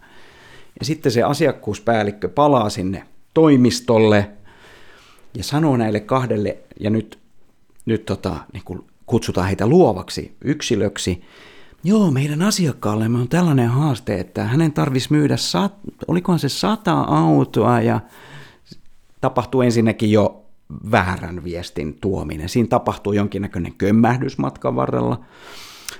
Ja, ja sitten nämä kaksi ihmistä menee vaikkapa kahdeksi päiväksi baariin ja alkaa miettiä tätä ongelmaa. Täysin irti siitä asiakkaan maailmasta. Millään tavalla näkemättä, ymmärtämättä, että mikä sen asiakkaan maailma on. Ja ne arvailee jossain umpiossa. Ja sitten lopulta nämä kaksi luovaa ihmistä ja ehkä tämä asiakkuuspäällikkö ja pari muuta tyyppiä kehittää jonkinnäköisen idean, sanotaan konseptin ja sitten marssitaan takas ja esitellään se, kas tässä on ratkaisu. Ja sitten asiakas pyörittelee päätään nähtyään 60-sivuisen esityksen. Ei se ollut nyt yhtään kyllä se juttu, mitä mä tarkoitin. Ja tämä on, tämä on, tämän, tämän päättömyyden soisi loppuvan. Niin, että siinä olisi enemmän niin kuin dialogisuutta Kyllä. sille, niin kuin, koska tuossahan käy muuten silleen, että aletaan muodostaa karttaa ilman, että sulla on tatsi siihen maastoon, niin kuin Juuri siinä, näin. niin ruohonjuuritasolle, milloin sä voit saada teoreettisesti tosi, tosi hienoja karttoja, kaikki soljuu siellä ihan Vau, täydellisesti, upean ja sitten kun sä meet sinne maastoon, sit sä huomaatkin, että siellä on mutaa, ja tossa on tommonen kipi, mitä et nähnytkään, ja sitten sen jälkeen se hieno, hieno tota, no niin, innovaatio rysähtääkin saman tien. Sitten astuttiin suohon. Niin, jep. Kyllä. Tä- Tästä on hauska esimerkki. Eilen mä katoin, katoin tota noin, te, telkkari oli tota noin, niin päällä siinä näkyy, että kun poliise, poliisille testataan niin kuin nyt tällaisia niin kuin henkilökohtaisia kameroita, ja sitten siinä oli iso testi, ja näin sitten siinä vähän niin kuin vaan, sit sitä vähän niin kuin kyse, se oli joku tämmöinen, mikä asian ytimessä, joku tämmöinen, että vähän niin kuin haastettiin sit sitä niin kuin kuka sitä projektia veti, että niin, et, sit vaan kävi ilmi, että niin, että näiltä poliiseilta itseltään ei ole vielä kysytty mitään, sitten niin on tehty paljon tutkimusta, niin on nämä poliisit, jotka itse käyttää sitä kameraa, niin heitä ei ole vielä kuultu, mikä on niin kuin, siis silleen niin aika hauska asia, että siis, ja projekti on kestänyt siis useamman vuoden, ja niin kuin, n- n- nyt pieni, pieni disclaimeri, että tässä voi olla jotain nyansseja, mitkä tuohon, mutta tämä kuitenkin niin kuin, osittain tämä on ainakin juuri käynyt näin, niin se oli mun mielestä aika hauska. Tää, ja tämä on iso asia. Ihan sanon, toi on hieno esimerkki ja tosi iso asia. Kuinka paljon me säästettäisikään ihan aidosti rahaa, aikaa, resursseja, ihmisten hermoja, jos me ymmärrettäisiin tehdä yhteistyötä sen loppukäyttäjän kanssa tai sen asiakkaan kanssa. Itse mainostoimistossa olen, o, olen nähnyt tilanteita, jossa on viety vaikkapa sitten todellakin se 60-sivuinen esitys asiakkaalle. 60 sivua hienosti taitettuja, kivan näköisiä kuvia, tarinoita, strategioita, juttuja ja ihan vimpan päälle. Kaikki pilkut kohdillaan. Valtava määrä työtä, kaksi viikkoa, viisi henkilöä. Ja sitten asiakas nukkuu, koska se on niin puuduttavaa ja kun se ei osu ollenkaan. Niin mikä järki on tossa tavassa työskennellä? Niin se, siihen nyt vähän sitä luovuutta, että miten tämän asian voisi ratkaista ja tehdä niin, että osutaan enemmän maaliin.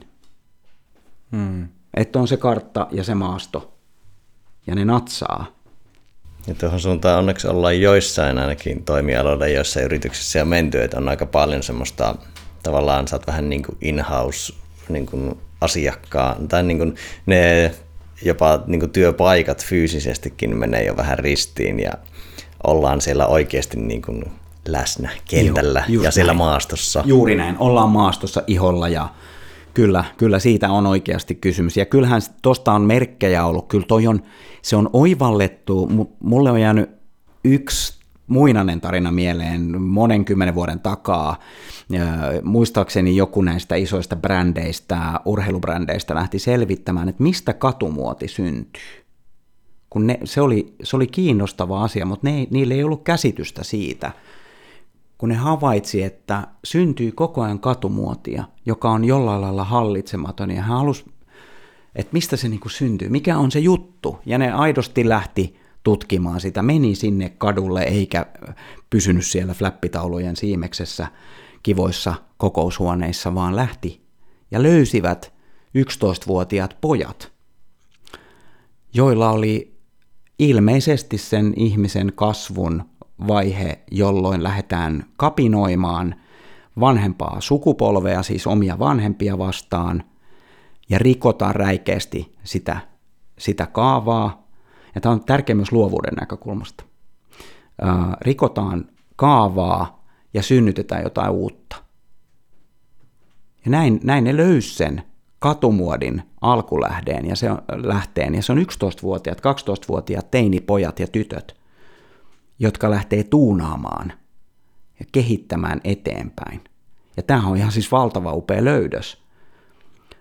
Mutta samaan aikaan, miten se löytyi? Se löytyi menemällä sinne. Niin, taas, taas niin tässä on niin jotenkin mulle silleen oivalluksen omaisesti – jäsentyy vielä paremmin päähän se niin kuin luovuuden ja sen semmoisen hetkellisyyden tai semmoisen niin kuin siellä niin kuin maastoon menemisen niin kuin yhteys, että sun täytyy oikeasti mennä, tehdä, niin kuin, katsoa, niin kuin, että sitä ei voi pelkästään vaan päässä pyörittää, että vaikka se on semmoinen niin kuin luovan neron niin kuin arkkityyppi, että sitä vaan istutaan, istutaan himassa ja sitten siinä on kahvikuppi eessä. Sitten, ah, no niin, nyt, mä, nyt mä vaan tässä generoin tätä settiä. niin. Juuri, juuri, juuri. Kyllä, kyllähän siis taiteenkin puolella puhutaan, että on muusa ja on inspiraation lähteitä. Se on, se on äärimmäisen tärkeää. Joku ajatus mulla nyt karkas. Niin, kollabolla synnyttää koko ajan näitä fraaseja. Meillä on niin kuin hirveä ver- oma ver- semmoinen verbaliikka, leikittelevä verbaliikka. Ja eilen syntyi tämmöinen ajatus, joka liittyy tohon, että pitäisi olla koko ajan aivot savessa. Tuo on pirun hyvä. Siis Tarkoittaa on... sitä, että tee koko ajan. Joo, se on... Tuossa on, jäin miettimään sitä karttamaasto-vertausta, mitä tässä on paljon käytetty, niin tavallaan luovuus voi tapahtua kartalla, mutta paljon paremmin se tapahtuu maastossa samoin kuin flow, koska se maasto antaa palautetta. Ja maastossa on ne sattumat, mutta siinä ajatuksen kartassa on harvemmin sattumaa, koska sinä itse luot tietoisesti sen ajatuskartan, mitä sinä pyörität, niin siinä on aika vähän sitä höttöä. Kyllä. Toki kyllä tuo tiedostamaton mieli sitä höttöä vähän sinne tuottaa, mm. mutta ei nyt niin paljon. Kyllä, kyllä maastossa tai, tai, tai missä vain, joka jollain lailla auttaa ajattelua virtaamaan paremmin, eikö vaan, ja löytämään niitä yhteyksiä. Mitä mieltä te olette veden vaikutuksesta, kun täh- tähän mä törmään itse tosi usein, että vedellä on vesi, joka virtaa, sillä on vaikutus mun ajatteluun, ja yksi, yksi teoriahan ainakin on se, että siis se rentouttaa. Ja, ja mulla on toinenkin ajatus, että joku siinä vedessä johtaa jotain. En ehkä osaa itse selittää sen paremmin, siis en tiedä, oletteko nähnyt dokkari- ja dokumenttielokuvaa tohtori Nakamachista, joka on, jonka väitetään olevan nykyaikaisen äh, innovaation ainoa elossa oleva superinnovatiivinen yksilö, joka on synnyttänyt käsittämättömän määrän keksintöjä, siis valtavan määrän. Nyt jollain lailla hän niin kuin aika itsetietoisesti osaa kertoa, että hän on maailman luovin ihminen ja näin poispäin. Joo, mutta, mutta hän siis sukeltaa. Hänen tapansa kehittää luovia innovaatioita, uusia asioita on, on sukeltaa veden alle ja siellä pulikoituaan hetken aikaa happi alkaa loppua. Niin hän siinä niin kuin viimeisillä viimeisillä happinorosilla sitten niin kuin keksii yleensä siellä ihan semmoisessa viimeisessä hetkessä. Tulee joku innovaatio ja, ja mieleen. Ja hän jopa kehitti sitten lopulta, kun se oli vähän hankala ympäristö, kun ei ollut kynää eikä paperia, niin hän kehitti sitten siinä ympäristössä myös veden alla kirjoitettavan kynän ja paperin. aika, aika luova idea. Ja, ja taas, taas kerran tarpeeseen. Jär, Järvillähän Laurillahan on sellaista paperia, joka kestää suiskussa. Että hän kirjoittaa ideat suiskussa ylös. Juuri näin, juuri. Kyllä, vesi, se on niin kuin, No mietitään, että mehän ollaan niin kuin, suurimmaksi osaksi vettä, että, niin kuin, että jos mietitään luovuutta ja ihmisyyttä, niin silleen, että se, se että me ollaan, niin kuin, me ollaan lähempänä vettä, niin me ollaan jollain tapaa lähempänä itseämme ja sitä niin kuin alkuvoimaa, mistä mekin, me, me ollaan, meidät on luotu tai me olemme tulleet luoduksi mm. siitä vedestä, niin se on varmasti, ja kyllähän se niin kuin elementtinä on niin kuin ultimaattisin metafora niin kuin, ja, ja, ja konkreettinen esimerkki niin kuin luovuudesta ja virtaavuudesta, että se, se, se, minne, se, se minne se menee, se ottaa sen muodon täysin kivuttomasti ja vaivattomasti pakottamatta ja omaa valtavan voiman, niin kuin, että niin kuin vesi poraa vaikka kivestä läpi, niin kuin mm. sen konkreettisesti voi nähdä, mutta kuitenkin hyvin pakottamatta ja semmoisella tietynlaisella niin kuin englanninkielen sana grace on niin kuin hyvin kuva, että suomenkielinen sana siinä armollisuudesta, miten Joo. vesi toimii, että se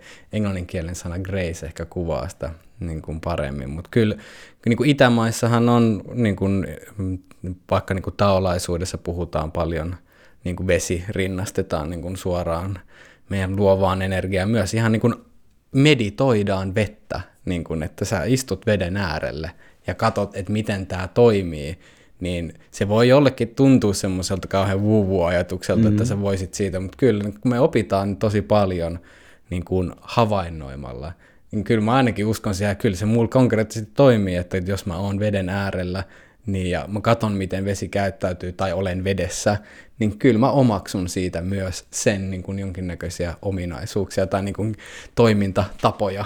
Kyllä. Joo, no se psykologisesti jo tosi rauhoittavaa havainnoida vettä. Ja sitten niin kuin neurobiologisesti jo pelkkä niin kuin veden äänen kuuleminen on myös. Mutta sitten myös vedessä oleminen, niin siinä on montakin mekanismia, miten se vaikuttaa meidän olemukseen ja miten me ollaan. Esimerkiksi se, että vesihän luo riskiä, jolloin sä meet paljon paremmin kehoon sä oot, silloin kun sä pulikoit, niin sä oot paljon vähemmän sinne tietoisessa ajattelussa ja mietit jotain arkijuttuja sun muita. No sitten sitähän on pohdittu myös, että vedellä voi olla semmoinen vähän niin kuin kohtumainen elementti. Juuri Et kun on tehty näille mm, sotaveteraaneille, kellä on vaikea oireinen posttraumaattinen stressioireyhtymä, niin heitä on laitettu surffaamaan ja sen surfiyhteydessä on terapiaa niin siinä on pohdittu, että kun sillä on niin hyviä vaikutuksia, että tuota, osa johtuisi siitä, että se vesi tuo semmoisen vähän niin kuin kohtumaisen turvallisen olon. Ja tarjoaa myös ehkä niille ihmisille, toki myös se flow siinä tarjoaa, mutta sen, että ne pystyy olemaan lähempänä itseään, kun ne ei ole vaikka kiinni koko ajan siinä negatiivisessa sisäisessä puheessa. Että tavallaan niin kuin vesi kultivoi monella tavalla flowta ja sinne, sinne samalla myös luovuutta.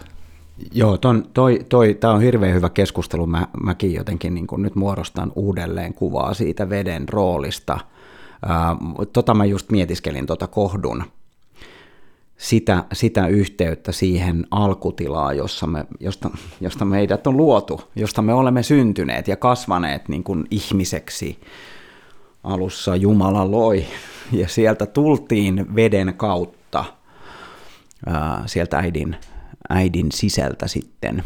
Ja sehän on turvallinen paikka, jos mikä yleensä ollut aika monelle ja semmoinen hyvin vaistomainen ja Mut on nimittäin hypnotisoitu. Tämä, tämä menee nyt hurjaksi, mutta on, mut, mut kerran pyydettiin äh, hypnotisoitavaksi eräs äh, tutkija sanoi mulle, että kun oltiin juteltu vähän aikaa radiossa, että hei, että susta näkee, että sä, oot, sä voisit olla niin kuin hyvä hypnotisoija.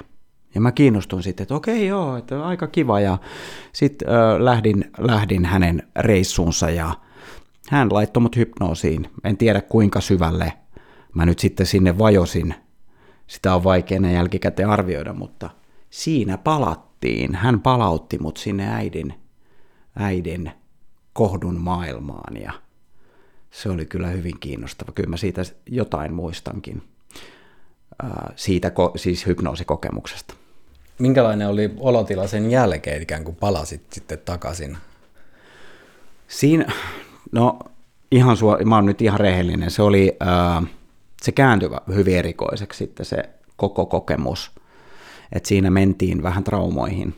Ja sen takia mulla oli pikkasen semmoinen aika rajukin olo, mm. olo siitä, että mitä tässä läpi käytiin nyt. Että mä, mä niinku ihan löysin itseni semmoisesta maailmasta, jota mä en edes tiennyt olevan olemassa mun mielen sopukoissa. Ja se, se pisti mut kyllä miettimään. Mulla oli vähän ahdistusta siinä, siinä kun mä tulin sitten takaisin, että okei, että nyt käytiin kyllä jossain. Mutta oli myös sama aikaa tosi, siis hän rentoutti mut tosi syvällisesti. Niin olihan mulla hyvin semmoinen toisaalta rauhallinen olo. Mutta joku, joku ikkuna mussa aukesi kyllä. Se oli hyvin kiinnostava kokemus. Uh, joo, näin, näin. Tämä mieli on täynnä kiinnostavia asioita, joita, joita kyllä niin kuin sietääkin miettiä, että mistä, mistä tässä on kysymys. Mm. Ainakin itsellä, itsellä on semmoinen nykyhetkessä yksi semmoinen asia, mikä, mitä mitä pitäisi myös työmaailmoissa hyväksyä, on se, että me ollaan aika rikki, meillä on erilaisia juttuja, ja hyväksyä ne ihmiset sellaisina, että mennä ihan sinne ihmisyyden juureen ja uskaltaa puhua siitä. Sitten me ollaan tosi lähellä sitä psykologista turvallisuutta, kun me ollaan kokonaisina. Rämä, rämä Brando tässä kertomassa, että olipa hankala lapsuus tai nuoruus, niin se, se että, että pystyy jakamaan näitä asioita – niin mahdollistaa sen, että sitten meillä on niin kuin turvallista. Tuo ihminen on aito, se, se kertoo meille nyt asioita, jotka on vähän vaikeitakin, eikä, eikä ehkä suoraan nyt liity tähän työhön, mutta itse asiassa liittyy. Tosi ratkaisevasti selittää, miksi sinä olet tuollainen ihminen, jonka jälkeen me osataan niin kuin suhteuttaa ja ymmärtää ja ehkä rakastaa ja arvostaa ihan eri tavalla sen takia se on valtavan tärkeää kohdata näitä asioita ja siksi mun mielestä jokaisen esimiehen pitäisi niin kuin kuunnella se ihminen läpi kotaisin, eikä vain sitä niin kuin titteli. Tuijottaa sitä titteliä sen hetkistä roolia. Jää aika kapeaksi ymmärrys siitä ihmisestä ja sen mahdollisuuksista. Ja varmaan tuoda myös itsensä silleen esille myös, että ettei vaan ole ikään kuin semmoisessa taas niin kuin monologisessa suhteessa, että vaan niin kuin ottaa sitten vastaan, että voi, voi myös niin kuin itse olla, niin kuin, että Mä muistan niin kuin Anna Perhon jostain haastattelusta, se just muistan niin esimerkin siitä, että mikä, miten iso vaikutus silloin työyhteisöön. Että kun jos esimies sanoo vaikka palaveri aluksi, että on ollut tämän, tämän, nyt on ollut vähän paska aamu, mm. että nyt, nyt on vähän kireellä ja näin, niin heti, heti kaikki tietää, että missä vireessä ollaan ja osaa myös suhteuttaa sitä, että jos vaikka tulee vähän ärhäkämpää kontenttia, niin sieltä jotain, jotain juttua, niin sitten ei sitä suoraan yhdistä siihen, että tämä on paska jätkä, hmm. vaan että silloin voi olla paska päivä. Juuri näin, just näin. Mm. Joillain vaan sit niitä paskoja päiviä, sitä niinku track recordia voi olla sitten kymmenen vuotta, niin se voi vaikuttaa siihen, mutta taas antaa sitä mm-hmm. niinku ymmärrystä. Juuri että näin. Niinku, se on niin helppo liittää se niinku, negatiiviseksi miellettävä käyttäytyminen sen ihmisen johonkin perustavanlaatuiseen pahuuteen tai huonouteen tai typeryyteen, mm. se voi olla, että siellä on, siellä on aina yleensä jotain taustalla. Ja Kyllä. se, se tausta pitää vaan ymmärtää, ja jos ei sitä kukaan osapuoli ei tule esille, niin sitten sit, sit ollaan niinku semmoisessa niin kuin oudossa kohtaamattomuuden tilassa ja sitten niin kuin, sit taas simuloidaan siellä pääkopassa. Että Tulkintoja. Mit, mit, niin. Mm. Ja ilman psykologista turvallisuutta pohjalla näin käy, että tavallaan se tyyppi onkin paska jätkä, eikä sillä ole paska päivä. Niin. Tavallaan, että mm. sen, ne leimat on vahvempia. Mm, kyllä. Ja niin kuin ne tilannetulkinnat on vahvempia, kun sä et ymmärrä kokonaiskuvaa, kun sä katsot niin paljon rajatummin mm, tavallaan kyllä. laput silvillä. Ja ehkä isommassa kuvassa tuohon ihmisyyden tärkeyteen, niin jos miettii työelämää, niin sitä ihmisyydestä kuitenkin kumpuaa se luovuus ja myös flow. Mutta sitten myös niin työelämä isossa kuvassa siirtyy koko ajan enemmän ihmisyyteen. Me tarvitaan tavallaan enemmän ihmisyyttä. Et silloin kun oltiin tehtaissa, niin ihmiset oli koneita tietyllä tapaa. Kyllä. Ja me tehdään vieläkin vähän konemaista työtä, täytetään Exceleitä ja muita. Jossain kohtaa ei enää täytetä, niin, niin meidän ainut rooli on olla ihmisiä töissä, kun koneet tekee kaiken koneiden homman. Ja jos me ei kultivoida sitä ihmisyyttä, niin ei meillä sitten ole töitäkään. Tai niin kuin tavallaan mikä... Mikä rooli meillä niin. enää on. Kyllä, joo, kyllähän siis isossa kuvassa me eletään humanisaation aikaa. Me, meistä tulee nyt ihmisiä enemmän kokonaisvaltaisemmin. Se, sellainen loppukiteymä mulla nousee mieleen tästä ajasta, mitä, kun seuraa sitä, mitä yritysmaailmoissa ja työpaikoilla kuitenkin tapahtuu. Etenkin siellä ehkä niissä yrityksissä, jossa, jossa ollaan ymmärretty tämä ihmisen ajattelun parantamisen merkitys myös liiketoiminnan kannalta, jos sanotaan se näin niin kuin virallisen kuuloisesti, mutta äh, tosta, tästä on hirveän hyvä esimerkki, tuon mitä sanoit, että aikoinaan oltiin, ihmiset olivat niin koneita tehtaissa, ja näinhän se on. Kun katsoo edelleenkin organisaatiokaavioita, niin se, sehän siis se tapa piirtää organisaatiokaaviohan on 1800-luvun teollisen vallankumouksen ajoilta perintönä, suurin piirtein, muistaakseni löytyy, googlaamalla löytyy esimerkkejä, se on pysynyt samana, joka edelleen alitajusti synnyttää meille ajatuksen koneesta. Ja sehän ei ole edes totta. Mehän ei olla tuollaisia millään tavalla siis totta. Mehän ei olla tuollaisia laatikoita, mehän ei olla tuollaisia komponentteja. Mä oon siis koko työurani niin kuin kauhistellut sitä tapaa, miten me piirretään organisaatiokaavio. Voisiko sen piirtää hieman inhimillisemmin, ihmislähtöisemmin, vähemmän laatikkomaisemmin, pöytärivistömäisemmin? Tästä on hyvä esimerkki, joka mun mielestä on, on, kuvastaa sitä, mikä, mikä mahdollisuus on siinä, että otetaan ihmiset aidosti, täyspainoisesti ihmisinä potentiaaleineen. Ja tämä tulee siis sadan vuoden takaa, kun tulitikkutehtaat kasvoivat valtavasti tuolla ja tulitikkuja käytettiin enemmän ja enemmän. Se teollisuus kukoisti. Kaikilla oli kynttilöitä ja erilaisia lyhtyjä, joita sytyteltiin. Sitten erässä tulitikkutehtaassa siellä hihnalla kaveri yhtäkkiä keksi jotain. Ja hän meni ää, sitten esimiehensä luokse, että pääsisikö hän juttelemaan johtajistolle. Ja pääsi. Pääsi sinne niin kuin ovelle, ovelle asti, ja ne heitti sen ulos ja sanoi, että ei tänne, ei ollenkaan tänne näin. Ja meni aikaa, kului kuukausia, hän sai uuden mahdollisuuden kaksi minuuttia. Sulla on kaksi minuuttia aikaa nyt kertoa, mitä asia sulla on. Ja se kaveri kertoi sitten, että no mulla olisi semmoinen idea, että sen sijaan, että me vedetään tätä, tätä, tota, tätä raapasupintaa niin kuin kummallekin puolelle tätä askia, niin mitäs jos olisikin vaan niin kuin, että yhdellä sivulla? Että säästettäisiin niin kuin rahaa. Ja kuitenkin ihmiset voisi sytyttää edelleen sen tulitikun sillä toisella raapasupinnalla. Yritys säästi välittömästi valtavat summat rahaa kuunneltuaan yhtä poloista sieltä tehtaan puolelta. Tämä tarina pitäisi tajuta ihan jokaisen johtajan tässä hetkessä, sata vuotta myöhemmin. Kuunnella niitä ihmisiä. Siellä on valtavasti arvoa ja potentiaalia. Säästää, tehdä viisaammin, rakentaa parempaa huomista. Hmm. Tästä aasinsiltana puoli tuntia sitten esittämäsi kysymykseen, niin Joo. nyt voin antaa vastauksen. No niin, nyt, ole, nyt on haudottu riittävästi. niin, joo, karattiin vähän teemallisesti sen verran. Tämä oli, niin, se on, ei halua tunkea jotain juttua väliin, jos keskustelu on todella hyvää ja virtaavaa.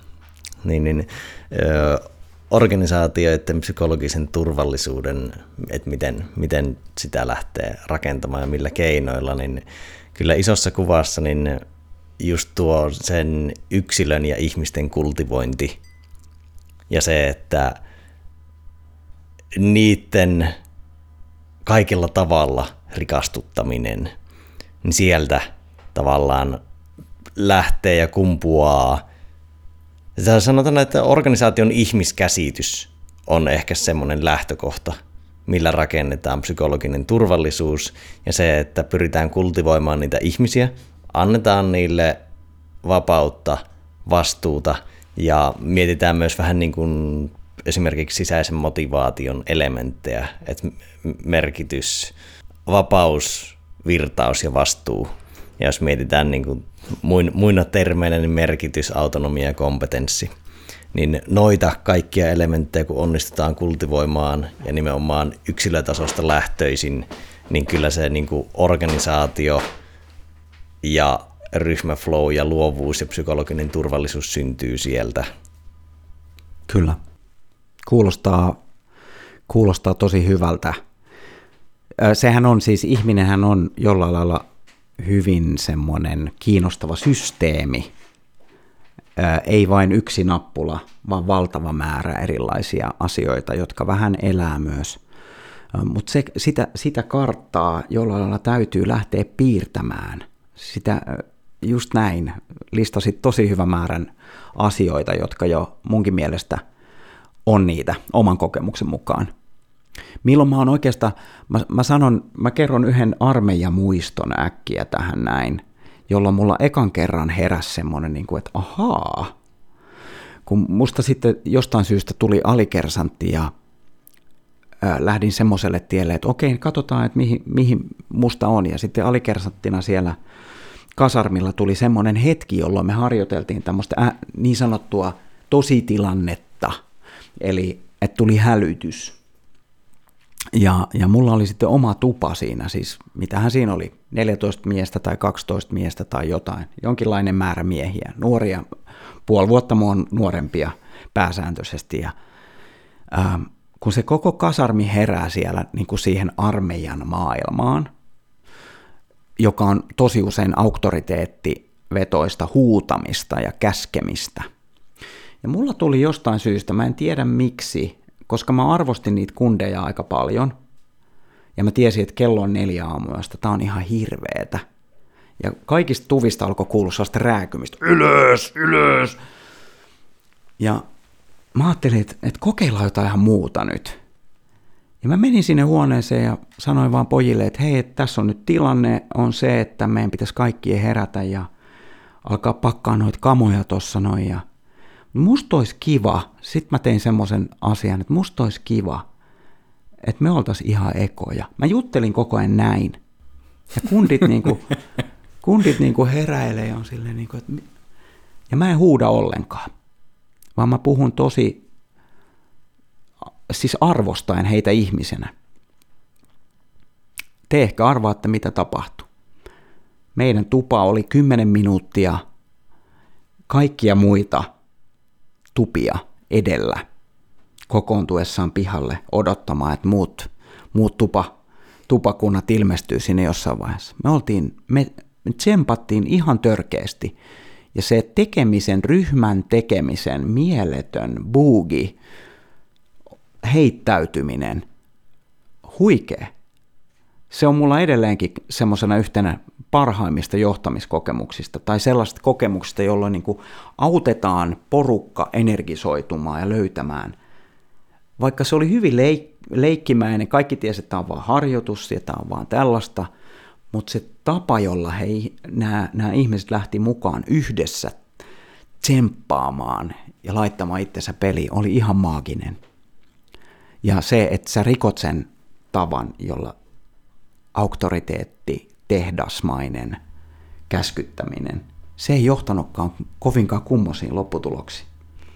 Siinä on kymmenen muuta tupaa oli taistele tai pakenetilassa. Juuri näin. Liskoaivot vaan toimii jotenkin. Yksi tupa oli virtaustilassa. Ni, joo. Niin, joo, siis tämähän on huikea niin kuin, oppikirja esimerkki siitä, että miten se motivaatio siirretään sisälle, tai siis silleen annoit siihen mahdollisuuden, että toki siinä on varmasti ollut niin kuin pohjatyötä takana ikään kuin, että sä oot muodostanut jo sitä, niin kuin, luonut sitä kulttuuria siinä jonkin verran siinä tuvassa, että se on mahdollista sitten, että sä voit herättää sen tällä tavalla. Joo, kyllä siis, kyllä mä kävin siellä itse asiassa melkein itkemässä kundien kanssa, kun niitä harmitti. Mm. Et, et siellä oli aitoja tunneyhteyksiä mm. ihmisten välillä ja se oli, se oli mun mielestä niin kuin aivan mahtava ö, yhteisöllinen kokemus jo. Ja, ja niinkin varhaisessa vaiheessa. Tätähän ei aliupseerikoulussa opetettu. Tätähän ei armeija opettanut. Tämä on sitä, mitä ihmisestä itsestään, kun se uskaltaa antaa itsensä, niin syntyy mm. intuitiivisesti, aidosti. Meidän aikaan puhuttiin syvään johtamisesta, mutta se tuntui vähän enemmän vitsiltä, kun se, se, se jätettiin vähän niin kuin sinne paperille. Niin, niin jo, siis sanotaan, että siitä teorian tasolla oli paljon, mutta käytännön tasolla ei sitten niinkään, koska se vielä vähän niin kuin siihen liittyvät keskeiset elementit oli ehkä armeija-instituutiolle vielä aika vieraita, niin kuin esimerkiksi se, että asioita tehtäisiin vaikka sisäisesti motivoitusta, koska sehän ei tietyllä tavalla kuulu firman toimintatapoihin, vaan että siellä on nimenomaan, että se ylhäältä, niin kuin se menee niin kuin, käskyportaiden mukaisesti ylhäältä tulee ohje ja sitten se valuu sinne alakerroksiin ja sitten se toteutetaan. Ja, Kyllä. ja vie, viesti, viesti kulkee ylhäältä alas. Ja... Juuri näin. Ja vaikka olisikin toimintatapana ja arvona, niin se, että ne 18-vuotiaat kollit vielä onnistuisi sisäistämään sen ja niin kuin toteuttamaan sitä, niin se on vielä oma asiansa, koska sen 18-vuotiaan mielikuva armeijasta ei ole se syvän johtamisen mielikuva. Mm. Kyllä. Eikö tuntematon sotilas käsittele tätä asiaa hienosti nostaa esiin juuri tämän motivaation roolin? Eli siellähän on siis tämä rokka, joka on jollain tavalla se kulmakivi koko tarinassa, yksi sankarihahmo oikein, niin, niin hän ei piutpaut välittää siitä auktoriteetti.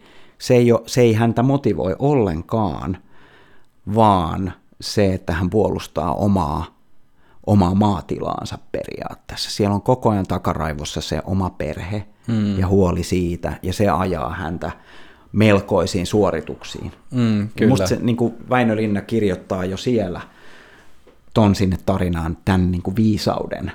Ja myös, eikös niin kuin, oliko se nyt Koskela, jota voidaan pitää tämmöisenä niin kuin, vähän niin kuin su- suomalaista näkökulmasta ainakin tämmöisenä hyvän johtajan niin kuin todellisena arkkityyppinä, joka tekee nimenomaan sen välttämättömän pahan, niin kuin tie, tiedostaa sen roolinsa, että vitsi, mm. että mä oon nyt tässä auktoriteettiasemassa, niin, mä, mä en tästä pääse mihinkään, mutta koko ajan niin kuin pitää sen minimum effective dosin sitä auktoriteettia. Ja koko ajan niin kun on kuitenkin yhtä siinä myös Juu, sen tota, porukan kanssa ja ei, on tarpeen tulleen, on tosi tiukka, että mm-hmm. sitten myös niin kun, että et kun sitten kun lähdetään purnaamaan jossain vaiheessa, niin sitten voi olla myös tiukka, että nyt, nyt ei natsaa, että nyt, nyt mennään, mutta kuitenkin sitten pääosin ottaa, ei, niin kuin on tietyllä tavalla halu, haluton, niin kuin ei ole hakeutunut siihen tilaan, mutta sitten kun on siinä, niin kuin huomaa itsensä siitä roolista, niin sitten on myös valmis kantaa sen. Juuri näin. Toi, toi on, ton mä pistän takaraivoon, toi oli hyvä, siis tämä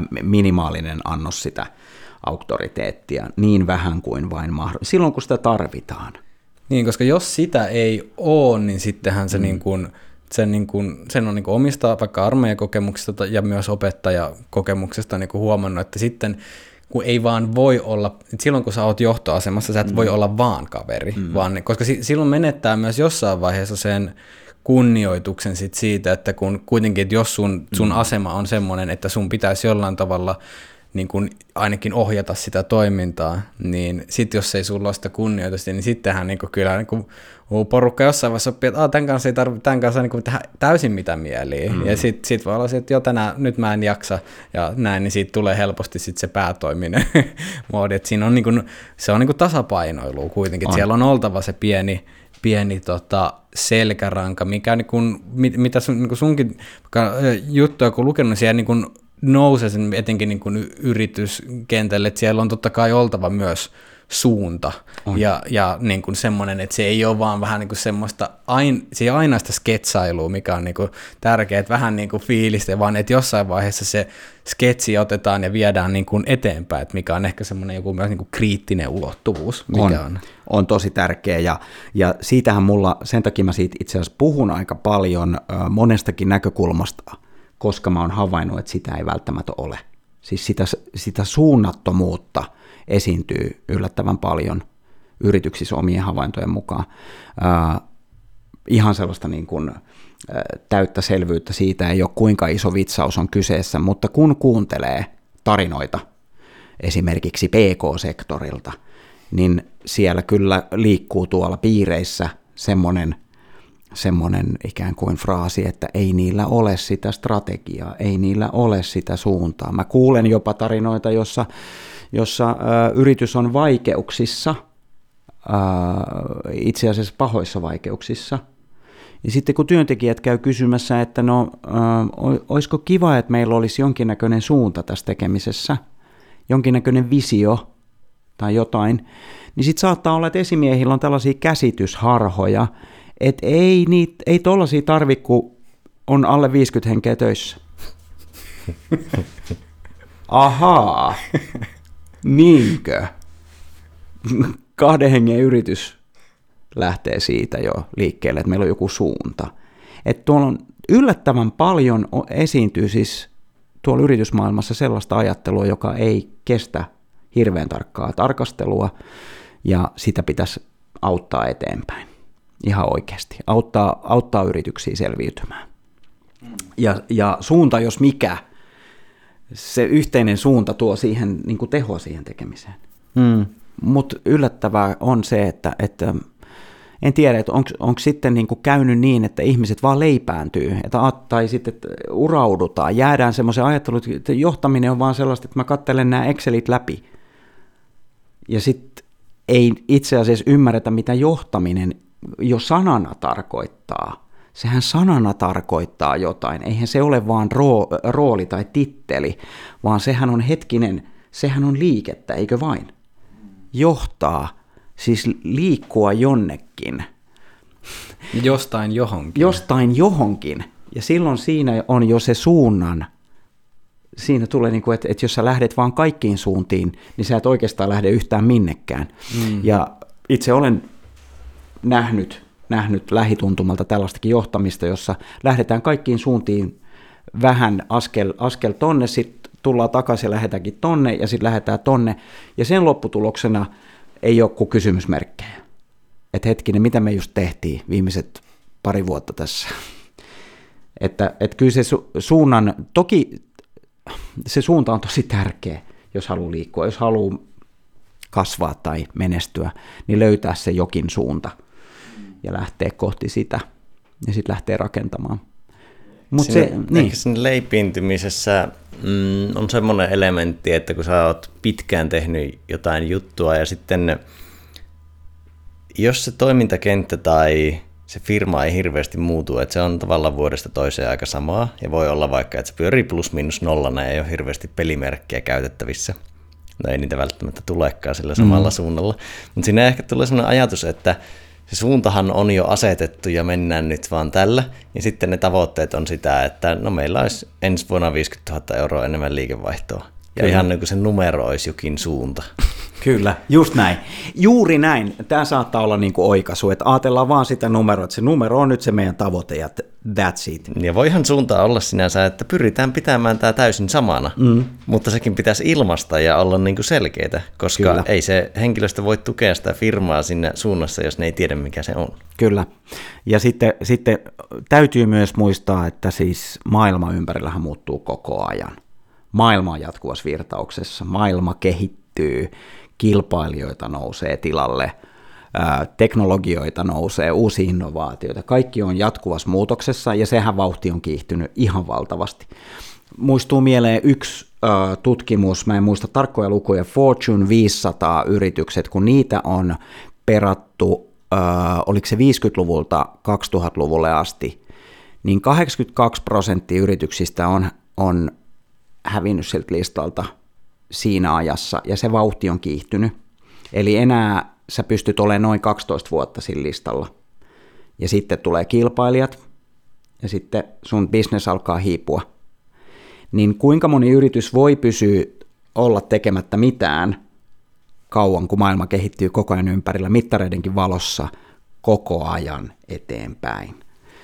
Niin eihän siinä ole mitään järkeä, että me ollaan vaan koko ajan paikoillaan. Silloin sä altistat itsesi todella vahvasti kaikelle mahdolliselle. Hmm. Sille, että sä vaan niin pysyt paikoilla, vaikka metsä palaa ympärillä, niin miten siinä nyt sitten ajattelit käyvän? No, tässä tulee aika hauskaa se suunnan kääntöpuolelle, että suunta ei saa olla liian lukittu tai jäykkä. Kyllä. Että sekin voisi ajaa metsään tässä muuttuvassa maailmassa. Että siinä pystyisi säilyttämään sen tietyn avoimuuden ja jatkuvan oppimisen, että se firmat, jotka oppii nopeimmin, niin pärjää parhaiten. varsinkin tulevaisuudessa, koska ne yksittäiset oppimisen, oppimiset ja yksittäiset innovaatiot voi vaikka disruptoida koko toimialan.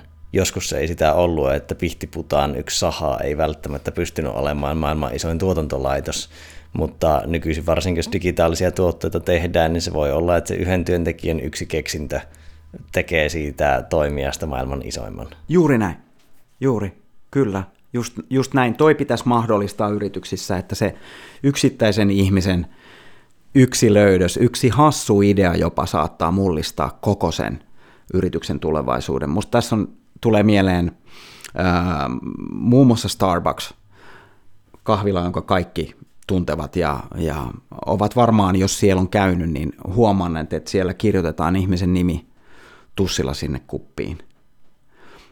Ää, no, sehän oli siis yhden ihmisen kokeilu kauan aikaa sitten. Hän rikkoi protokollaa, ää, teki jotain uutta, kokeili vain, kun, kun oli havainnut, että yrityksessä puhuttiin arvoista – jotka on mun mielestä aika hyvin niin kuin suuntaamaan tietyllä tapa, tapaa sitä yritystä.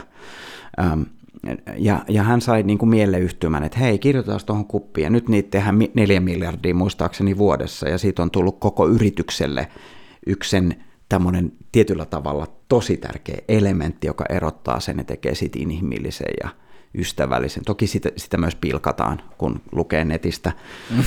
Siinä on paljon, siellähän on paljon mm. väärin kuultuja nimiä muun muassa mm. löytyy näistä kupeista. Mutta, mutta tämä ajatus, että mahdollistetaan niiden uusien ideoiden tuleminen mistä tahansa, että se voi olla se yksi barista, joka keksii jonkun seuraavan ison jutun, ja se pitää oppia kuuntelemaan sitä, sitä henkilöstöä. Mm. Ja siinähän on, siinä on tosi tärkeää nimenomaan tämä, että miten suhtaudumme niihin työntekijöihin. Tulee aika tylyjä lukuja vastaan, kun tutkii sitä yhtään kattoa konepellin alle, että miten yritykset kuuntelee työntekijöitään aika vähän. Ja nyt sanoit tosi hyvin ton, ton oppiva, oppiva työelämä, oppiva organisaatio. Siitähän siinä on kysymys. Pitää oppia, että nyt tilanne on muuttunut, nyt on tullut uusia työkaluja – uusia mahdollisuuksia, mitäs me näistä keksitään?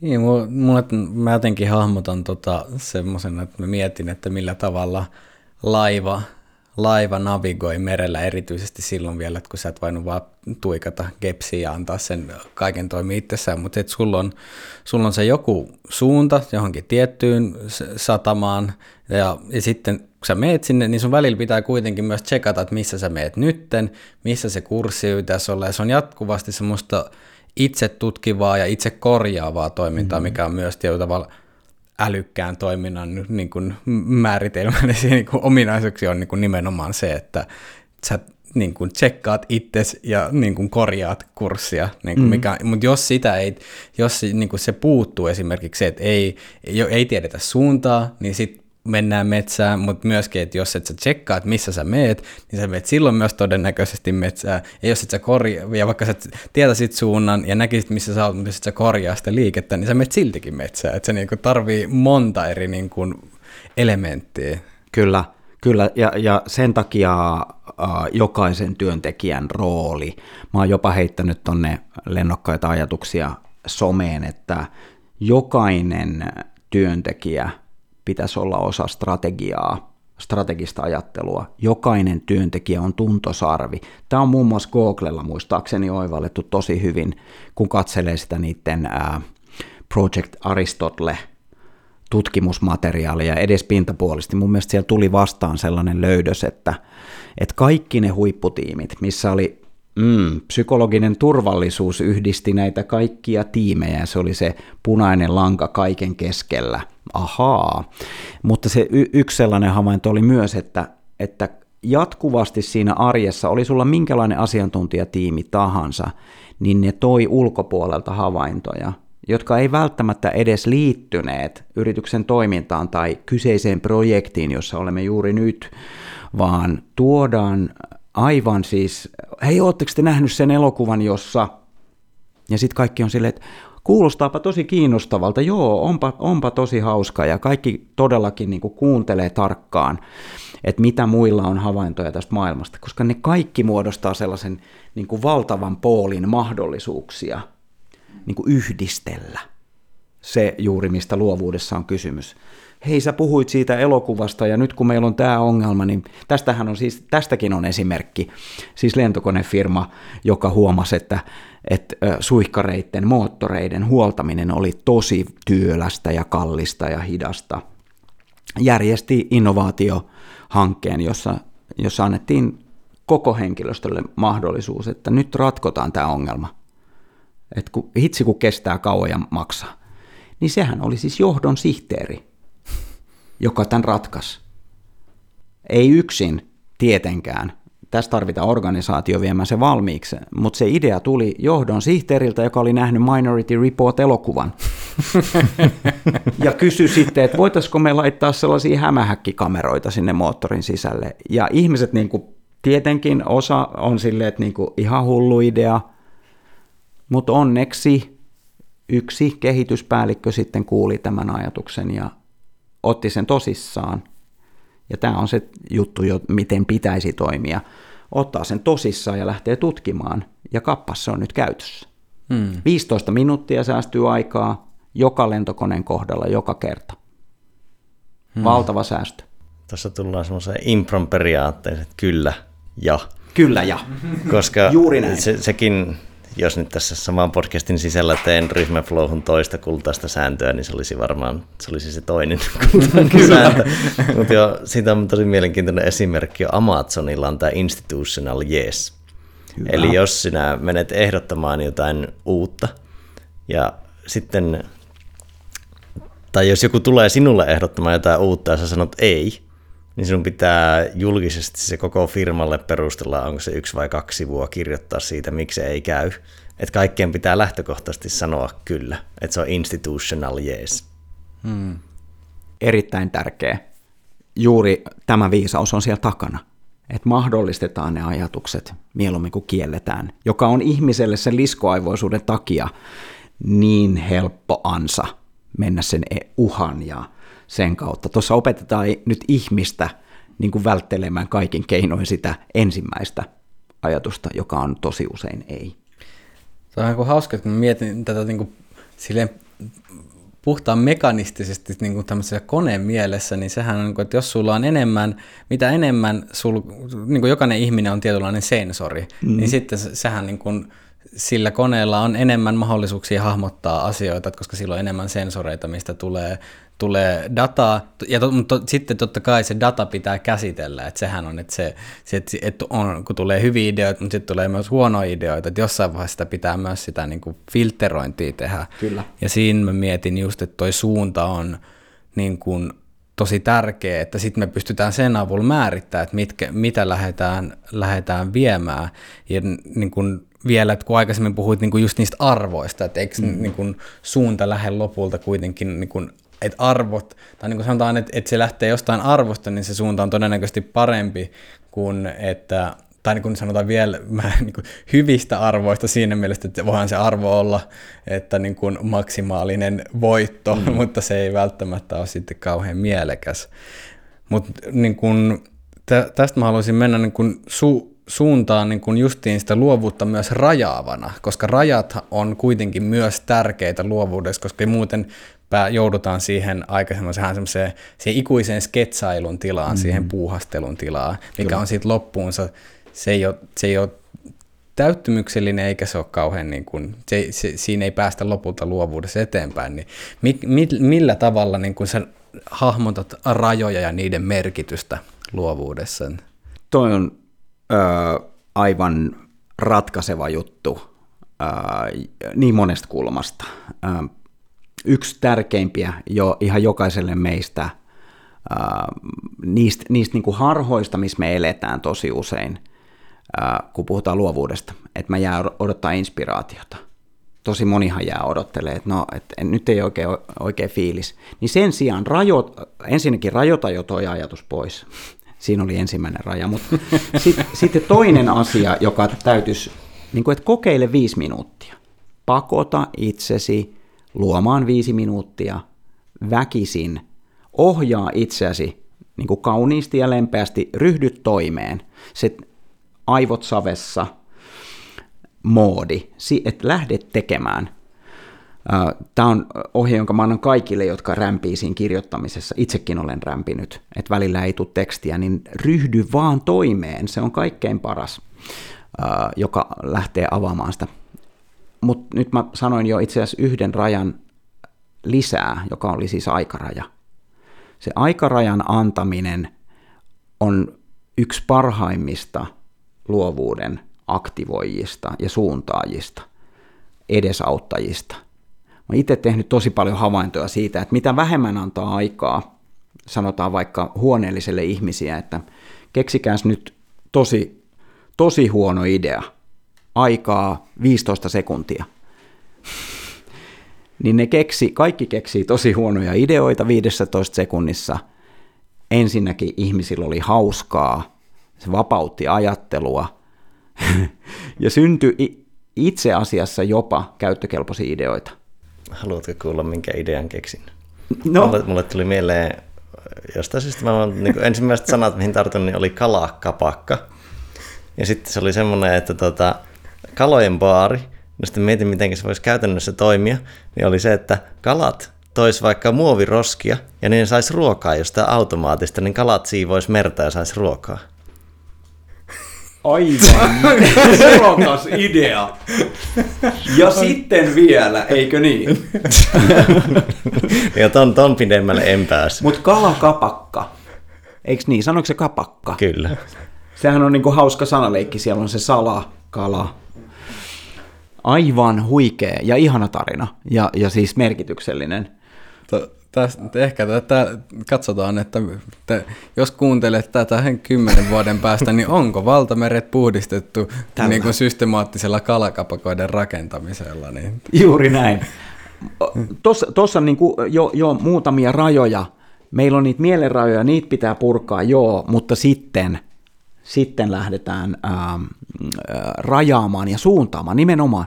Yksi tärkeimmistä asioista, ja tässä mä oon tosi tarkka – kun annat suunnan, olitpa sitten itsellesi tai, tai ryhmälle, asiantuntijoille, niin ole hyvin tarkka siinä, miten sen suunnan kuvaat. Sillä on valtava, sillä on ihan ratkaiseva merkitys jopa pilkkutasolla. Miten kuvaat sen suunnan ja tavoitteen, unelman, niin siinä, siinä on oikeastaan valtava määrä sitä taikaa. Et siinäkin niin kun, sanojen rajaaminen pois, ylimääräisten sanojen rajaaminen pois, valikointi huolella. Et sitä rajaamista täytyy tehdä myös tuollaisessa tilanteessa. Mutta sitten kun sä annat toimeksiannon, joka on riittävän energisoiva, se on yksi tärkeimmistä elementeistä, niin, niin sehän niin kuin suuntaa sitä tekemistä. Ja sitten täytyy myös, niin kuin tiedetään, täytyy myös vapauttaa. että silloin, nyt silloin suunta, nyt sitten leveätä ajattelua, nyt nyt päästetään kaikki mahdolliset ideat liikkeelle. Ja y- yksi näistä rajaamisista mun mielestä, tämä on, on, itse uskon tähän henkilökohtaisesti tosi vahvasti, on se, että, että aikaraja joo, mutta ei idearajaa. Et mitä enemmän ideoita, alku, etenkin alkuvaiheessa, niin sen parempi. Sille ei kannata laittaa sellaista rajaa, että no niin, että nyt kymmenen ideaa riittää sitten jokaiselta, vaan koska tosi usein se on se 19 idea tai sadas idea, joka syntyy jotenkin jo vähän uuvutettuna, jotenkin semmoisessa, niin kuin, että kaikki suojaukset on jo kadonnut ja vähän väsyneenä kirjoittele. Mulla on tästä hyviä muistoja. Mä muistan, kun opiskelin vähän aikaa markkinointiin, niin tuli sellainen markkinoinnin legenda, joka sitten antoi meille tehtäväksi niin kuin tällainen leikkitehtävä, että tehkää dieselille markkinointia. Diesel oli silloin niin kuin hotein farkkumerkki ja sitten toimeksiannossa sanottiin, että diesel on vähän niin kuin hiipunut levik, leviksen taakse, että, mutta nyt pitäisi tehdä jotain tosi säväyttävää. Ja mä muistan, mä sain niin kuin kollegoiksi kaksi siihen tiimiin, kaksi Mä semmoista vanhempaa rouvaa ja sitten mä olin silleen, että niin, että mä oon tässä vähän nuorempi mies, tässä nyt vähän räväköinen ajatuksinen ja me löydettiin se psykologinen turvallisuus ja mäkin sit uskalsin lopulta pudotella ihan väsyneitä juttuja ja sieltä väsyneiden juttujen seastahan se löytyi Ja sieltä sielt tuli aika roima ja roisi juttu, johon me sitten kaikki ihastuttiin, naurettiin hetken aikaa, että onpa nyt kyllä niin kelvoton idea, mutta sitten niin hetkinen, tässähän on, niin kuin, tässä on kaikki. Ja siitä, siitä siis me itse asiassa otettiin toi Adolf Hitler niin kuin tähän mukaan, tähän ideaan, ja siitä tuli todella räväkkä idea. Ja, ja me voitettiin se koko kilpailu. Se oli siis kilpailu, joka sitten mm. pidettiin. Ja voitettiin se ihan mennen tulla. Hmm. Ihan siis niin kuin se, tämä legenda mainostyyppi, niin, joka oli paljon pokannut palkintoa, sanoi, että hän tunsi vatsan pohjassaan sen tunteen, joka liittyy aina isoihin ideoihin. Ja se on vähän pieni pelko. Sillä on aina pieni pala pelkoa, että onpa kauhean outo ja kummallinen idea. Mutta hän on oppinut sen tunnistamaan myös. Ja tämä on, tämä on tärkeää tietoa, jota mäkin haluan siirtää eteenpäin. Et kun me puhutaan aidosti merkittävistä, radikaaleista, mullistavista ideoista, ne tuntuu aluksi hämähäkkikamerat moottoreissa, ne tuntuu lähes pelottavilta. Se on jälleen se lisko, joka iskee niin nopeasti sieltä, että pois, pois pyörimästä tällaiset ideat. Me toimitaan hyvin automaattisesti. Siitähän on, on, on joku tutkimuskin, että se on noin 50 prosenttia ihmisen ajattelusta on hyvin automaattista. Sellaista, niin kuin, että me vaan suoritetaan ja mennään samalla kelalla koko ajan. Ja, ja sieltä se taas tulee se ei, ei mitään tällaisia ideoita. Että niistä täytyy olla tosi valppaina työelämässä, ettei me missata, ettei niin kuin se mahtava huikea idea, joka voisi vois voittaa vaikka mitä puolelleen, häviä tuohon tohon varovaiseen liskokelailuun. Hmm. Tuossa palautan pienenä asinsiltana siihen, mitä Lauri aiemmin sanoi tuosta laivan suunnasta ja että miten siellä vaaditaan reflektointia, välistä suunnanottoa ja muuta, niin oli se sitten työorganisaatio tai ihan sama mikä tahansa ihmisen tekemä toiminta tai vaikka eläimenkin, niin se, että siinä olisi kaikenlaista ajattelua skaalalla ja sitä osattaisiin käyttää työkaluna, että joskus tarvitaan tosi kriittistä, sitten on hyvä pystyä käyttämään sitä luovaa ajattelua niin kuin isolla skaalalla ja tunnistamaan ne hetket, milloin sitä ei käytetä.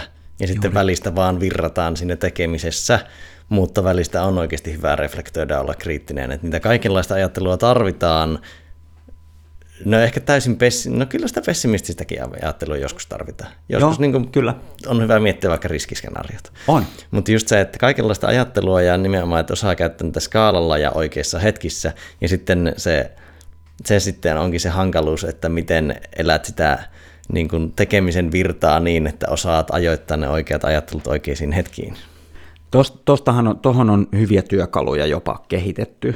Uh, uh, British Design Council on tällainen brittiläinen teollisuuden tueksi kehittynyt organisaatio, joka, joka 15 vuotta sitten kehitti tämmöisen Double Diamond-mallin, prosessin. Sana on hieman luotaan työntävä hetkittäin, mutta siis ikään kuin polun, jota seurata, ja se ottaa kantaa juuri tuohon. Tässä vaiheessa tässä ensimmäisessä vaiheessa, se itse asiassa muodostuu kahdesta isosta möhkäleestä vaiheesta, tai jotka on itse asiassa pilkottavissa neljäksi vaiheeksi. Ja siinä ihan ensimmäisessä vaiheessa auki, niin auki kuin mahdollista. Silmät auki maailmaan. Kaikki tieto tänne, mikä me pystytään nyt leikitään seuraavan tunnin aikana kahmimaan tästä aiheesta. Seuraava tunti me kiteytetään se kaikki löydetty maailma ja löydetään sieltä olennainen. Voidaan puhua ehkä, löydetään strateginen suunta. Että hyvä, oivalsimme, että tuolla on markkinarako, leikitään. Menemme sinne.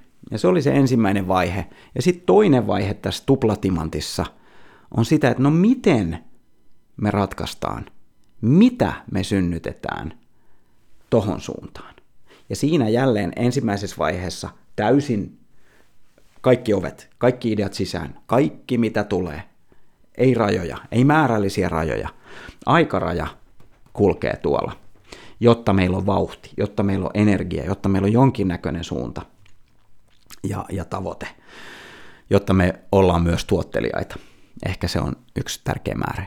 Ja sitten tullaan viimeiseen neljänteen vaiheeseen, jolle me jälleen validoidaan ja katsotaan, että okei, täältä löytyy tällaisia oivalluksia, mutta tämä on ehkä kaikkein vaikuttavin idea näistä kaikista. Lähdetäänkö edistämään? Ja sitten yhdessä vaikka päätetään, että hyvä, lähdetään eteenpäin. Ja tällainen, tämä kuulostaa niin kuin hirveän simppeliltä, mutta sen hyvyys on se, että se tuo juuri tätä selkeyttä, johtamista, johdattamista. Se voi olla tiimin, oma, om, yhden tiimin niin kuin tapa ratkoa arjen haasteet, jopa ihan niitä niin kuin tiimityön erilaisia ulottuvuuksia. Sitten se voi viedä omaa avioliitto-ongelmiensa setvimiseen, että hetkinen, mitäs kaikkea tämä on niellyt tämä meidän tilanne, ja sitten lähteä sieltä löytämään niitä asioita ja edetä loogisesti. Se itse asiassa vain auttaa siinä, että sä pysyt jonkinnäköisessä ymmärryksessä, missä sä oot menossa mm. siinä luovassa, kun luovuushan on jollain tavalla kaoottinen hetkittäin, kun se, sieltä tulee kaiken näköisiä ajatuksia, niin tämä auttaa meitä pysymään erossa, päästämään kaauksen hetkellisesti, hallitusti sisään ja sitten taas rajaamaan, jotta se etenee. Siis tämä on ihan huikea, että mä, mä nyt, mä oon siis aika, aikaisemmin kuullut ton kerronton, mutta mä nyt vasta tajusin, että miksi on tuplatimantti, kun mä ajattelin sen niin kuin au, aukeavana Auki, ja, sulke, ja niin, auke, aukeutuva mm. ja sulkeutuva niin kuin huomio, ja tietyllä tavalla se on niin kuin, että sehän on niin kuin flows, niin ja mm. flowssa, flowssakin niin kuin se, että sulla on se, niin kuin, se niin kuin toimii niin kuin huomio niin kuin sekä niin kuin vahvasti auki, mutta osaa myös niin kuin hakea sen niin kuin tiukan keskittymispisteen ja sitten taas avautuu sille, että se toimii vain niin kuin optimaalisessa suhteessa. Juuri näin. Ja, ja se muodostaa sellaisen tietyn pumpun myös.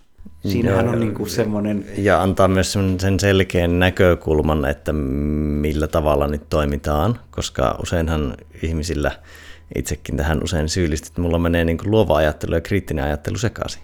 Just näin. Ja sitten kun toimii, usein ajattelee niin logis-analyyttisesti, niin sitten on tavallaan heti liian kriittinen. Kun pitäisi tavallaan olla, se on tosi selkeää, jos niille oman, omat tilansa. Juuri näin. Juuri tuo on se, tuo on se kaiken ydin. Ja ajatellaan, mikä, mikä siellä on taustalla. Siellä on valtava määrä, siis kymmeniä vuosia organisaatio, joka on auttanut yrityksiä kehittymään, innovoimaan, parantamaan. Ja sitten niiltä syntyy tämmöinen niin kuin kaiken sen pähkäilyn lopputuloksena tämmöinen, niin kuin, että näin se menee. Hmm. Ja, ja siis tuohan on niin ihmisten virtauksen ohjaamista myös. Kyllä. Tämä on tämmöinen vertaus tuolta pakopelimaailmasta, kun siellä suunniteltiin pelejä ja semmoista firmaa pyörittänyt, niin jotkut pakopelithän on niin, että ne menee lineaarisesti, että yksi tehtävä aukeaa seuraava yksi tehtävä. Mutta me tehtiin sitä, että meillä on monta lainia, että sä voit suorittaa semmoisia erilaisia tehtäväketjuja ja se tarjoaa mm, semmoisen monipuolisemman kentän. Sitten välistä tulee tiivistys, jolloin kaikki tiivistyy yhteen tehtävään ja sitten aukeaa vaikka uusi huone. Ja sillä voi ohjata niin kuin sillä lainien suunnittelulla sitä pelikokemusta ja pelin flowta.